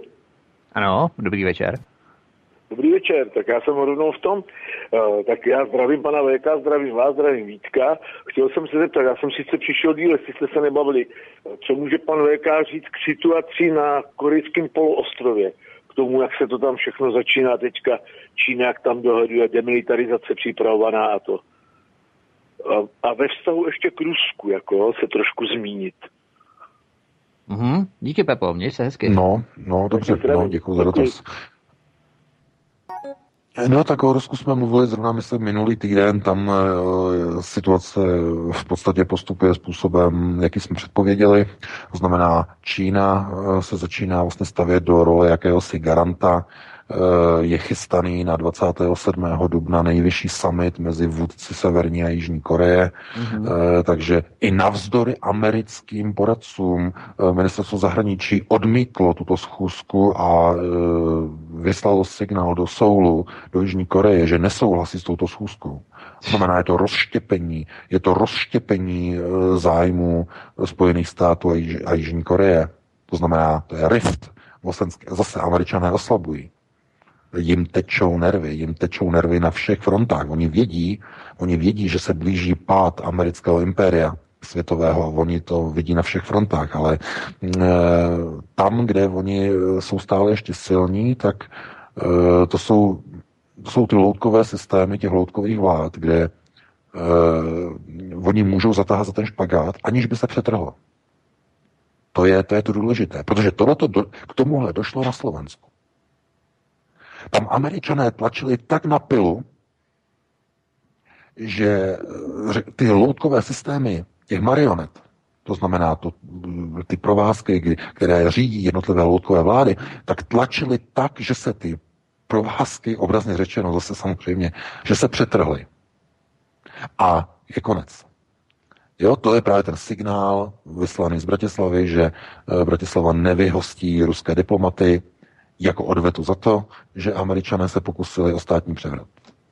Takže tam tlačili američani moc na, na pilu a oni, oni, oni vědí, že tohle se jim může stát v mnoha a mnoha dalších zemích. Budou tlačit tak moc na pilu, tak moc na změnu procesu, i v České republice, kde američané tlačí na pouliční demonstrace, na svržení vlády Andreje Babiše a oni ho dostanou tam, kam chtějí a když se jim to nepodaří, tak oni se, oni se oni se postarají o to, aby na Babiše bylo vytaženo nějaké kompro, oni se postarají, aby byl takzvaně odstaven do tepláku a když se ho bude zastávat Zeman, tak se pokusí odstranit i Zemana zase skrze ulici.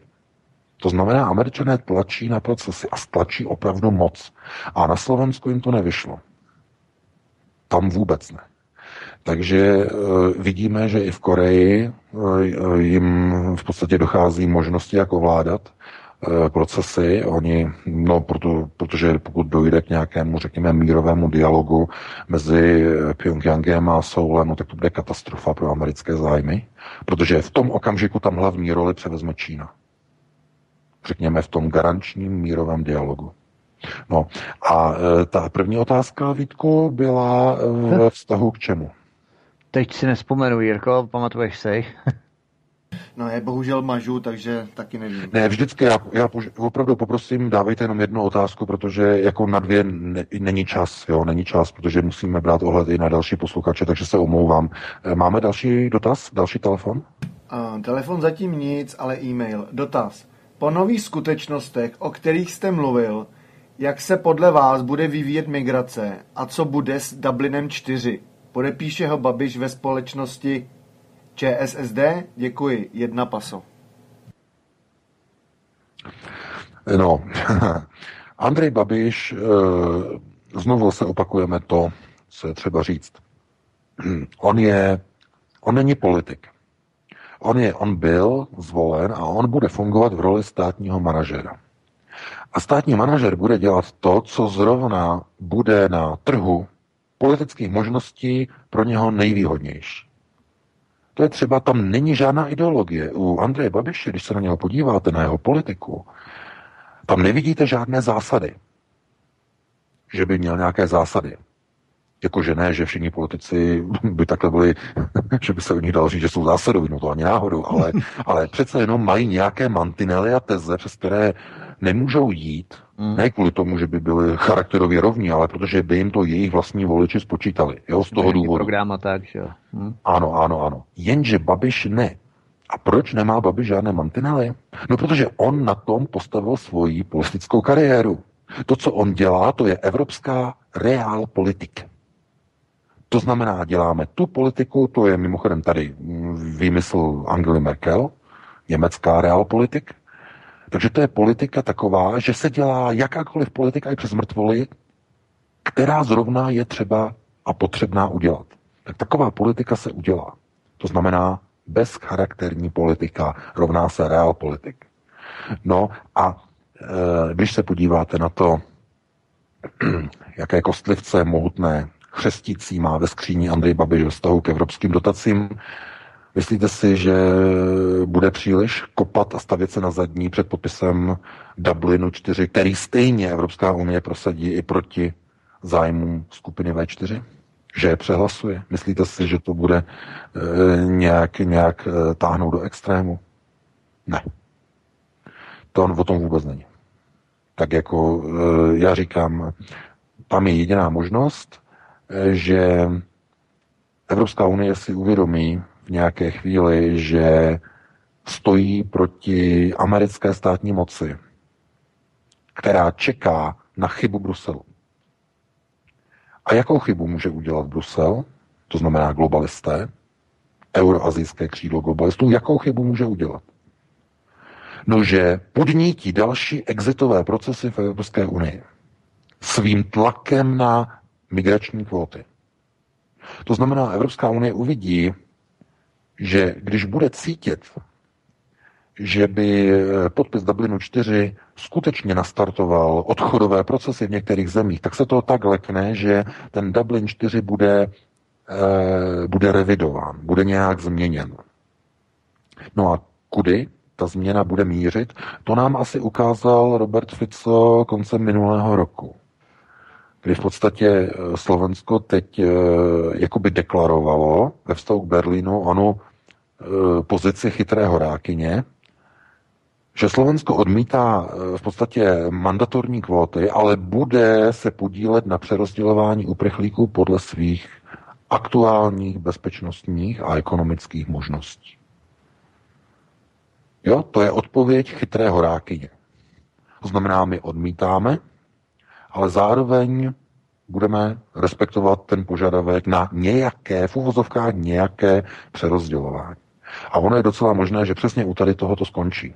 Ten Dublin 4 bude podepsán, ale e, do jednotlivých zemí budou posílány maximálně desítky osob.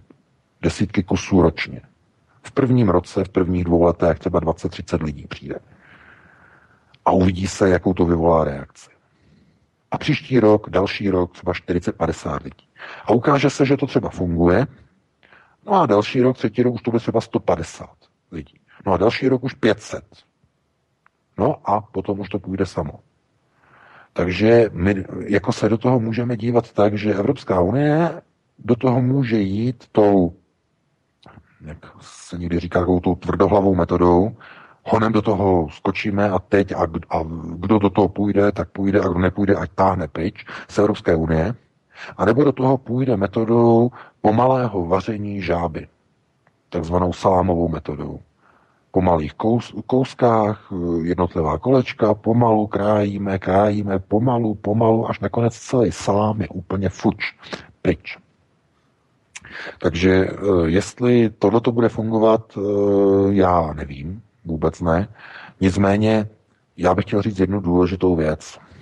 Opravdu, ale to je naprosto kritická věc. Eh, když se podíváte tady v Německu, tak tady je opravdu jako vidět i kolem, že e, lidé opravdu velmi výrazně profitují z migrace. Mluvím teď o Němcích a o majitelech různých nemovitostí a různých penzionů. To je obrovský biznis. Tady byly i tady kousek za městem prostě penziony a tohleto a bylo to na zavření a teď prostě profitují a e, mají obrovské zisky, protože ubytovávají za státní peníze, které to dotují e, stovky a stovky uprchlíků. Takže já se obávám, že pokud se to převede po schválení Dublinu 4 do ekonomické stránky věci, že mnoho lidí naopak ještě tu migraci do svých měst bude vítat v České republice i na Slovensku. Protože to bude ekonomickým přínosem pro jednotlivé provozovatele různých dosud neobsazených hotelů, neobsazených penzionů a tak dále a tak dále. Takže máme další telefon. Takže jste ve vysílání, můžete se zeptat. Dobrý večer, Miky zo Slovenska, z Bratislavy. Ja chcem len povedať, že som s potešením vnímal, ako mm, veľké množstvo ľudí prekúklo ten americký podpis za tými akciami e, na námestiach čo teda je naozaj potešiteľné, pretože si myslím, že ich bolo oveľa viac tých, ktorí prepúkli situáciu, ako ich bolo v prípade rušenia Mečiarových amnestí. Chcem sa spýtať pána Veka, či si myslí, alebo podľa neho, čo by túto situáciu mohlo zvrátiť pre nás nepríjemným smerom. Tak, děkujeme, no, pane Miky. Já děkuji za dotaz. Děkujem. Taky pěkný večer přejeme. No, co by mohlo zvrátit? Já říkám eh, eh, zvracování nebo vracení nebo měnění procesu eh, proti vůli lidu je nepřístojné a je dokonce zločinné. Já si myslím, protože vůle lidu by měla být respektována. Minimálně se o tom mluví častokrát ve vztahu k obecnému referendu jo, když o tom budeme mluvit v těchto intencích. E, nicméně otázkou je, jestli ta vůle lidu je vždycky schopná posoudit všechny ty procesy, které vlastně vedou k nějakým určitým mechanismům, které jsou destrukční. To znamená, kdo za nimi stojí, co z toho vyplývá a kdo z nich profituje. To je důležité. No a pokud mluvíme o Slovensku, no tak tam je naprosto jasné, tam jde o jeden jediný, nebo šlo ještě do nedávna, před několika dny nebo týdny, o jeden jediný proces, o odvrácení směřování Slovenska směrem od integračních procesů do Evropské unie, směrem k polandizaci slovenské zahraniční politiky. To znamená kopírování polského modelu na Slovensko. Úzké sepětí s americkou státní moci, Eh, v druhé fázi eh, nasunutí amerických zbraní do nových základen na Slovensku a vytvoření a postupné e, přesměrování slovenské zahraniční politiky od Bruselu směrem k Washingtonu. To byl ten hlavní cíl a on, on stále zůstává mimochodem. Nicméně ta akce se slovenským nebo respektive bratislavským Majdanem nevyšla, zaplať pámbu, Nicméně to neznamená, že jedna prohraná bitva e, Američanům řeší situaci, že oni nějakým způsobem teď na to rezignují. No to ani náhodou. My to vidíme na slovenském mainstreamu, tak, který je plně pod kontrolou Sorosovských médií, nebo takto uh, takzvaných Sorosovských médií pod kontrolou různých neziskovek um, uh, George Sereše, ale uh, jaká cesta z toho je ven? No to je jednoduché omezení a opravdu velmi přísná regulace neziskového sektoru a spolu s tím i a ono to bude znít nepopulárně, ale i velmi důsledná regulace kapitálového nebo kapitálové účasti cizích zahraničních subjektů ve spravodajských médiích v Slovenské republice. To by bylo na jinou diskuzi a to by, to by bylo řešení, minimálně systémové řešení, ale opravdu na to nemáme čas, máme další telefonát, takže eh, dáme prostor dalšímu posluchači. Takže můžete do vysílání. Uh, opět Blanka Vozárová, Kladno, pane VK, já jsem vaše čtenářka, čtu váš roky Aeronet, přispívám vám, ale to vůbec jako neberte na zřetel. Mě by zajímala opravdu jedna věc. Vy píšete o tom CERNu, eh, jasně jste řekl, co ten CERN znamená a všechno. Já jsem vám říkala, že Rusko je třetí největší donátor. A vy jste mi samozřejmě vysvětlil, že proč Rusko musí být globalistický a takovýhle. To jste mi neřekl celkem žádnou novinku. Já chci vědět, proč Rusko do toho CERNu tolik dává. Když ten CERN, víme všichni, co, co se tam děje, proč se to tam děje. Vy říkáte, že Rusko je celkem jako solidní, dobrý, OK, všichni ho vidíme jako dobrý, ale proč teda kurva do toho CERNu tolik dává? Prosím trošku slušně, paní Páko, přece jenom. Ale já rozumíme. Děkuju. Děkujeme, mějte se hezky. No, dobře. Děkujeme za dotaz. Uh, no, proč do toho dává? No, protože musí. Protože pokud nebude na čele vědecko-technické revoluce a vědecko-technického rozvoje, tak zaostane a bude zničeno protože v CERNu e, jsou objevovány nové částice, ať už jsou to různé, e, řekněme, kvarkové částice, e, výzkum, řekněme, určitých tzv. particles nebo částic ve spektru kvantové fyziky, jsou tam velmi zásadní objevy ve vztahu k Higgsovu bosonu, to znamená hlavní hmotové částice, která definuje hmotu v celém vesmíru. A tyhle ty objevy Ruskou toho musí být a musí tyto poznatky kopírovat do vlastního vědecko-technického výzkumu, aby nezaostalo. Mluvil o tom Vladimir Putin zrovna v novoročním projevu, že musí Rusko být v čele vědecko-technického rozvoje i ve věci výzkumu eh, umělé inteligence, artificial intelligence, AI. Takže eh, to je ten důvod, proč do toho sype do CERNu takové obrovské peníze. Samozřejmě, že, že to je základ, jak eh, minimálně CERN je základem pro budoucí výrobu eh, tokamakových eh, technologií, to znamená studené fúze, která by byla vlastně řešením nebo náhradou dnešních termojaderných nebo nukleárních reaktorů na bázi vlastně štěpení. Takže eh, to jsou, to jsou důležité poznatky, které budou v budoucnu v následujících letech a desítkách letech využity pro další a další eh, výzkumy v mnoha, mnoha, řekněme, technických, fyzikálních oblastech. Takže Rusko musí být účastno na, eh, řekněme, na tak důležitém projektu, jakým je pro, projekt ITER CERN. Takže naprosto jednoznačně tam není vůbec jako, jakékoliv diskuze. Takže jestli máme další dotaz, ano, je to e-mail, teda kecam, SMS-ka. Uh-huh. Co říkáte na to, že se věnovala na jedné straně velká pozornost počtě francouzského policisty, který se nechal vyměnit za rukojmí a vedle toho zůstal téměř bez povšimnutí čin ruské Tatiany Viktorovny Darsalijové, která zahynula ve snaze zachránit děti uvězněné v kinosále obchodního centra v tom siborském městě? No. To, je, to je dobrý dotaz. Díky. No ano, je to, no protože proč? No protože licoměrnost. Hmm. Chápete? Hrdinství je vždycky definováno médií. Dozvěděli byste se o hrdinství někoho, pokud by to nebylo tlumočeno médii, pokud by vám tu informaci ne, nedodali, nepřinesli, no nedozvěděli byste se. No, takže logicky nemůže být hrdinka e, z, e, z města Kemerovo nemůže být na západě oslavována, když o tom evropská média nepřinesou, až s výjimkou třeba alternativy, tak o tom nepřinesou ani slovo. To je logické, ale přinesou velké informace o francouzském policistovi, který šel jako na porážku, místo, aby tam prostě vtrhli a e, postříleli prostě teroristy, tak e, se nechal vyměnit a oni ho potom zastřelili a teprve potom policie zastřelila toho útočníka. No prostě to je degenerace už je francouzského národa, policie ve strašném stavu.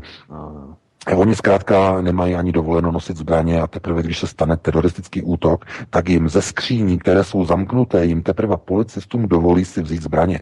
Náčelník policie přijde, přijde s klíčkem a odemkne jim zbraně. No ne, to, to bylo na Deutsche Welle. No, jasně. Jo, ukazovali, jak funguje francouzská policie a jak je to předmětem Eh, kritiky. Oni říkali předmětem kritiky. Jo, no, jo, jo, jo. Aha, tak jako, jako tak, tak co máte dělat, tak chápete, ale to už je degenerace národa, ty francouzi už jsou mimo. A ještě větší je, jako, že oni o tom jako vysílají pořady, že je, je to předmětem kritiky. No tak jako kdo se má co divit, tak když vezmete policistovi e, zbrání, no tak chápete, potom je jasné, že přijde jakýkoliv terorista, někoho vezme za rukojmího a než tam přijede zásahová jednotka, tak někdo se musí vyměnit a mezi tím ho zastřelí. Takže to je tragédie. No, ale však pán Bus námi a zlé pryč. Takže máme e, dalšího volajícího. Vidíme, jestli francouzským doktorům budou brát stetoskopy a budou jim taky rozdávat. Uh, máme telefon. Bohužel zatím ne, takže přečtu e-mail. Dobrý den, pane VK, jak vidíte reálně? A už mám telefon, takže to nedočtu, jste jo. ve vysílání. Halo? Ano, můžete den, mluvit. Poslouchejte nás, prosím, eh, z telefonu, protože uh, vy posloucháte z rádia, jde to opožděně. Můžu mluvit? Ano, ujdejte. Dobrý den, já u telefonu Hana Štusáková, učitelka ze základní školy.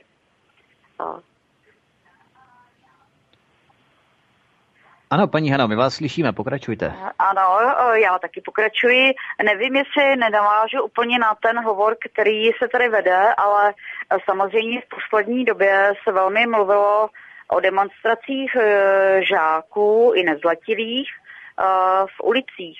A eh, já eh, samozřejmě s tím nesouhlasím, co se dělo, protože si myslím, že to není správné, že to je v rozporu se školským zákonem, ale chtěla bych třeba s vámi probrat otázku, co my učitelé, kteří vlastně nesouhlasíme s tím, kam se to dneska vyvíjí, co my v tom v podstatě můžeme dělat, protože samozřejmě škola má být apolitická.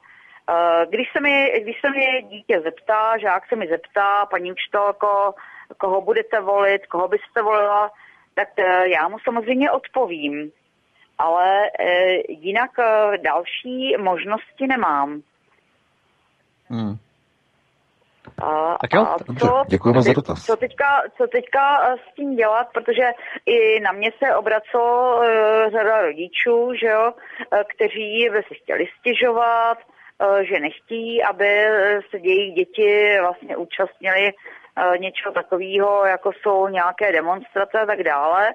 Tak já je bohužel teda obracím jenom na školský zákon, ale vím, že ministerstvo školství se jaksi z toho vyvlíklo, aby to prostě nemuselo řešit, ale je to situace velmi vážná, protože, protože právě o tuhle mládež jde, protože jestliže ona bude mít názory takové, jaké má a jsou ovlivňováni, tak jak my učitelé, kteří máme cítění úplně jiný a sledujeme tyhle ty věci, a, ale bohužel je nemůžeme Hmm. sdělovat, protože, protože budeme uh, naštění, že, že ty děti chceme nějakým způsobem ovlivňovat.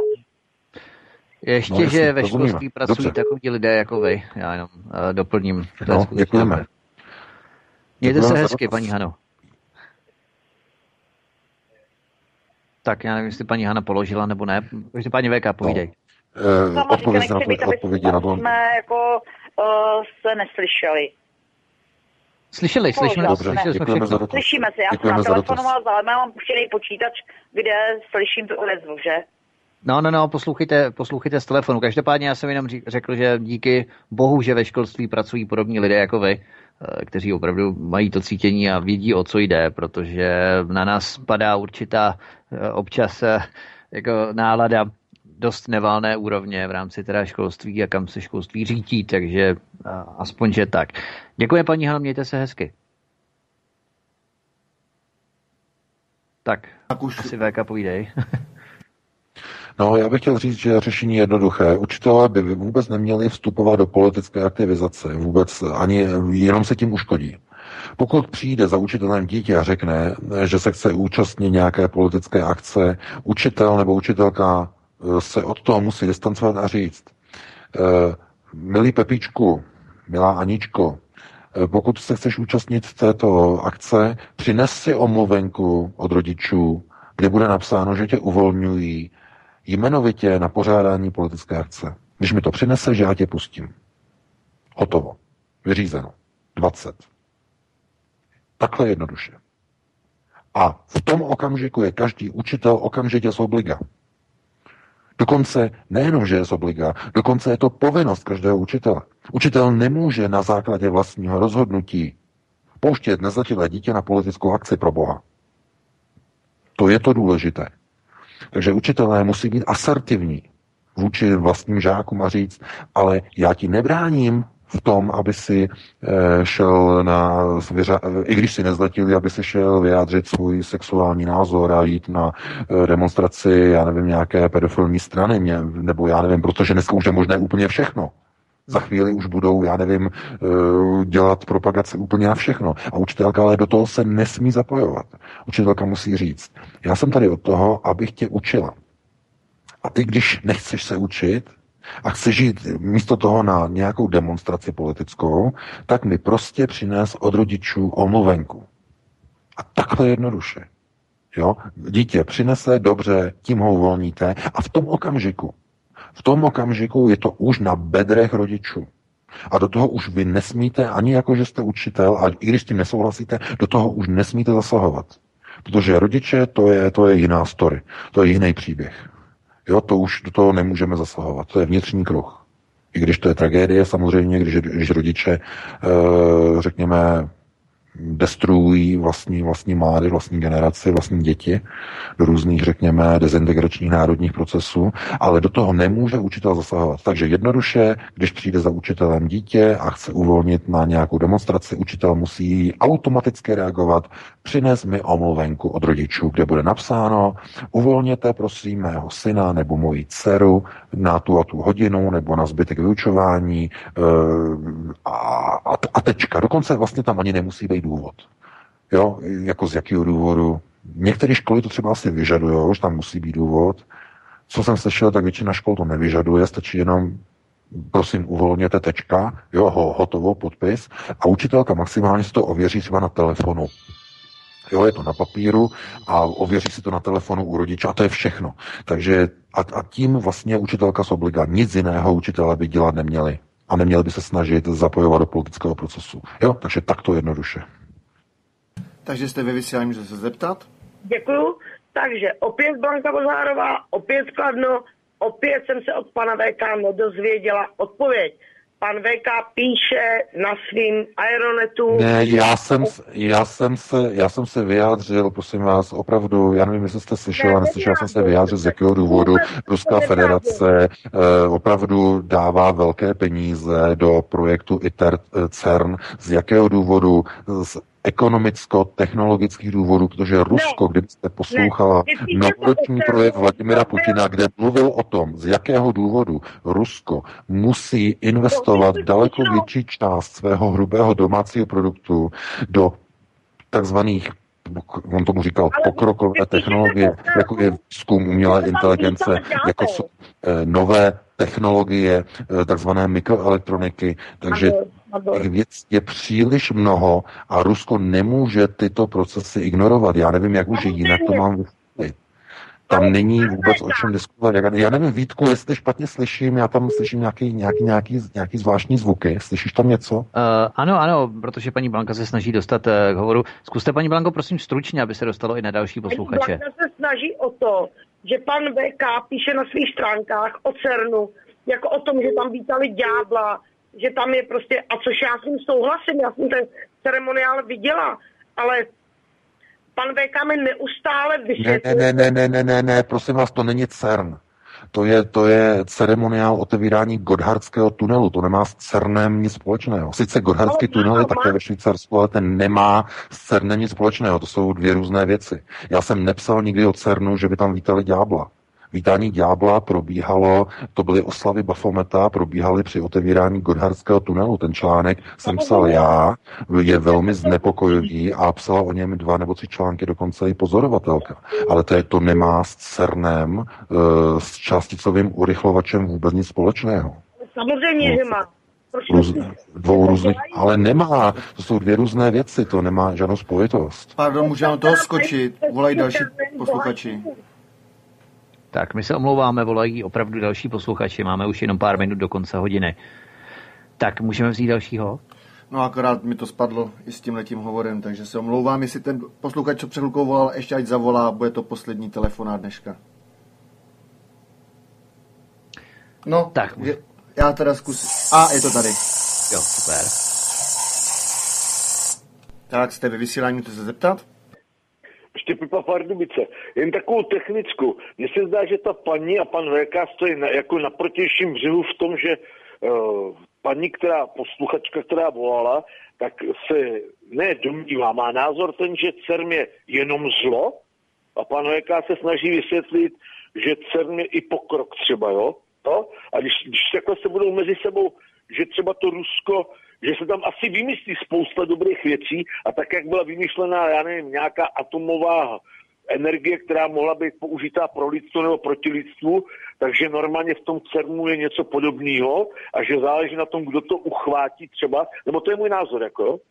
No, protože Rusové no, tam potřebují mít svoje lidi, že jo, hlavně. No, Asi, do třeba jako No jistě samozřejmě potřebují tam mít, mají tam svoje vědce, potřebují vlastně získávat nové informace o, řekněme, jak už jsou teda e, takzvané kvantové částice, potřebují získat informace pro svůj vlastní kosmický a technologický průmysl, který je velmi důležitý, stěžejní pro Ruskou federaci.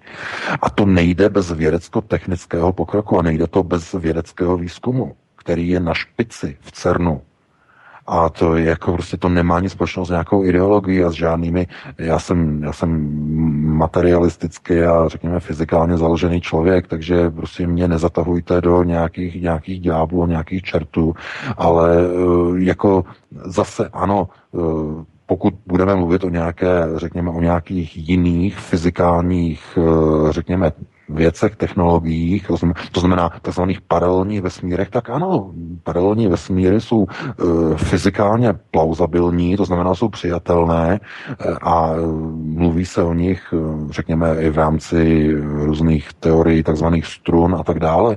Takže ano, ale e, procesy a důsledky, které jako generují jednotlivé, řekněme, objevy ve fyzice a v chemii, a v dalších vlastně eh, vědecko-technických oborech, tak eh, můžou přinášet lidstvu jak pokrok, no tak i destrukci a zkázu. Jako třeba, se, jako třeba se zmíněným, se zmíněným objevem, řekněme, termojaderné fúze a s, s objevem eh, jaderného štěpení a tak dále a projekt Manhattan a e, Oppenheimerovy rovnice a tak dále a tak dále. Takže ano, všechno se dá zneužít, ale já opravdu odmítám onu paušální nálepku toho, že když někdo se zabývá e, výzkumem vysokoenergetických částic, e, kvarky a Higgsovy bosony, takže se podílí na nějakém oslavování ďábla nebo studování ďábla. To opravdu ne, to opravdu nezacházejme až do tady těch mezí, protože to bychom se dostali úplně jinam nebo do úplně jiného typu pořadu eh, nějakých jiných věcí a o tom opravdu mluvit nebudeme. Takže eh, já vidím, že máme 22 hodin, tak No, to je, já, tak pan VK v podstatě řekl, co jsem, co jsem říkal já, že vlastně to může být použito v obou straně a že si myslím, že když ty Rusové jsou u toho místa děje, kde vlastně to všechno probíhá, že jo, tak asi moc dobře vědí, proč tam jsou a, a že, že když mu, jsou třeba, i kdyby to bylo zlo nebo dobro, to je jedno, jak to můžou ovlivňovat, že jo, jsou tam prostě. O to, Šmitec, tečka, zdravím Jasně. vás a přeju vám dobrou noc. Jo, děj se, Pepo, ahoj. Taky dobrou noc, dobrou noc. Tak já jenom, jako mohl bych si říct ještě tři minuty, já tady mám jednu takovou docela zajímavou věc, humornou nakonec. Samozřejmě nemusíš, už nemusíš takhle prosit samozřejmě. Jo, děkuju, děkuju. Já jenom bych tady přednesl eh, jsem někde viděl na internetu a to mě přišlo jako velice zábavné, tak já bych to nakonec tady přednesl. Totiž eh, byl to takový politologický slovník anglického jazyka. Já nevím, jestli jste to někdo viděli na internetu. Je to docela sranda, protože tam se operuje s termíny. To jsem četl, se... jsem viděl. No. Jo, slyšel jsi. které se, kterými to se operuje... Četl, ano, ano. jo, kterými se operuje v médiích v podstatě, ve mainstreamových médiích a jakým způsobem se vykládají tak eh, je tu třeba celý civilizovaný svět. Tak to znamená všechny kolonie Spojených států amerických. Celosvětové civilizační hodnoty, to znamená podmínky vazalství pod patronátem nebo pod patronací Spojených států. Demokracie, to znamená moc anglosasů nad národy. U nás je demokracie, fráze, když slyšíme v rádiu, v mainstreamu, v korporátních médiích, u nás je demokracie, tak to znamená, u nás moc patří anglosasům u vás není demokracie, tak to znamená, máte něco, co anglosasové považují za svoje, Uh, u vás je totalitarismus, když média řeknou. Tak to znamená, v překladu máte něco, co anglosasové považují za svoje a nechcete jim to dát. Porušujete lidská práva v médiích, když se řekne. Tak to znamená, porušujete právo anglosasů vzít si u vás to, co chtějí. Dále, bojujeme za lidská práva. Znamená, bojujeme za práva anglosasů zabíjet ty, kteří jim nechtějí něco odevzdat. U nás je svoboda slova, když se řekne. Tak to znamená, u nás je možné hovořit pouze to, co schválí US State Department. U vás nemáte svobodu slova, tak to znamená, vy si dovolujete hovořit to, co nepovolil US State Department. Rusko je hrozbou pro civilizovaný svět, tak to znamená, Rusko z nějakého důvodu nechce být kolonií Spojených států. A poslední, já jenom nebudu říkat celé, jenom poslední, celý civilizovaný svět je proti Rusku. Tak to znamená, všechny kolonie Spojených států jsou proti Rusku nebo vystupují proti Ruské federace. Tak to je jenom takový slovníček na závěr politické korektnosti nebo globalizace, jak chceme mainstreamu, jakým způsobem se dá vykládat, se dají vykládat ty termíny, kterými dnes a denně operují uh, ty think tanky a neziskovky a další v podstatě uh, záležitosti instituty pod vlivem amerických neokonů. A ještě na závěr. Ono by, to, ono by to bylo opravdu vtipný, kdyby to bohužel nebyla pravda. Jo. Všechny tady ty, tady ty vysvětlovací přirovnání, bohužel tak to opravdu je a my jsme to viděli právě tento týden v několika instancích a naposledy dneska o půlnoci, eh, kdy česká vláda opět ukázala, kdo skutečně řídí českou vládu na povel. Takže eh, já si z toho beru teda jenom nějaký, řekněme, takový ten výstup, že válka eh, o takzvaný pražský Jeruzalém nadále trvá, respektive vstupuje do další, daleko brutálnější fáze. My se v dalších a dalších pořadech v následujících týdnech k jednotlivým tématům určitě postupně dostaneme. Budeme sledovat i kauzu Evgenie Nikulina ve Spojených státech. Uvidíme, jestli bude Eh, postaven před civilní nebo před vojenský soud, anebo jestli vůbec eh, bude stát před nějakým civilním nebo vojenským soudem, protože teoreticky mu hrozí, že bude přesunut jako nepřátelský kombatant na eh, základnu Guantanamo na Kubě. Hmm. Takže tohle to všechno budeme sledovat a e, já už bych takhle dopředu se tedy rozloučil. Přeji vám krásné prožití velikonočních svátků. E, budu se těšit na příští týden opět v pátek o 19 hodin naslyšenou s tebou Vítku a se všemi dalšími realizátory Svobodného vysílače CS a se všemi posluchači Svobodného vysílače CS a se všemi čtenáři a CZ. Takže přeji vám krásnou dobrou noc. Já se v, eh, připojím k mému pozdravu VK, také zdravím všechny. Děkujeme vám, že nás sdílíte, že nás podporujete, že, na, že se o nás zmiňujete vašim přátelům, kamarádům, známým, že posíláte odkazy o svobodné vysílači nebo Aeronetu e-maily, dokud to ještě jde. A, a já jenom dodám, že američané, když nemají Juliana Assange nebo Edwarda Stevarda, Stevarda tak mají aspoň toho Nikulina, tak uvidíme, jakým způsobem to bude přesně dále postupovat. Takže já se s vámi také loučím a těším se na příští pátek o 19 hodin. A Jirko, moc děkuji za dnešní vysílání taky. Takže samozřejmě rádo se stalo a to bylo vše pro dnešní pořad hovory u Klábosnice s panem VK a Vítkem z Stapin Rádia a se mnou zase na další příští poslední pátek v měsíci. Takže poslouchejte dál a příště naslyšenou.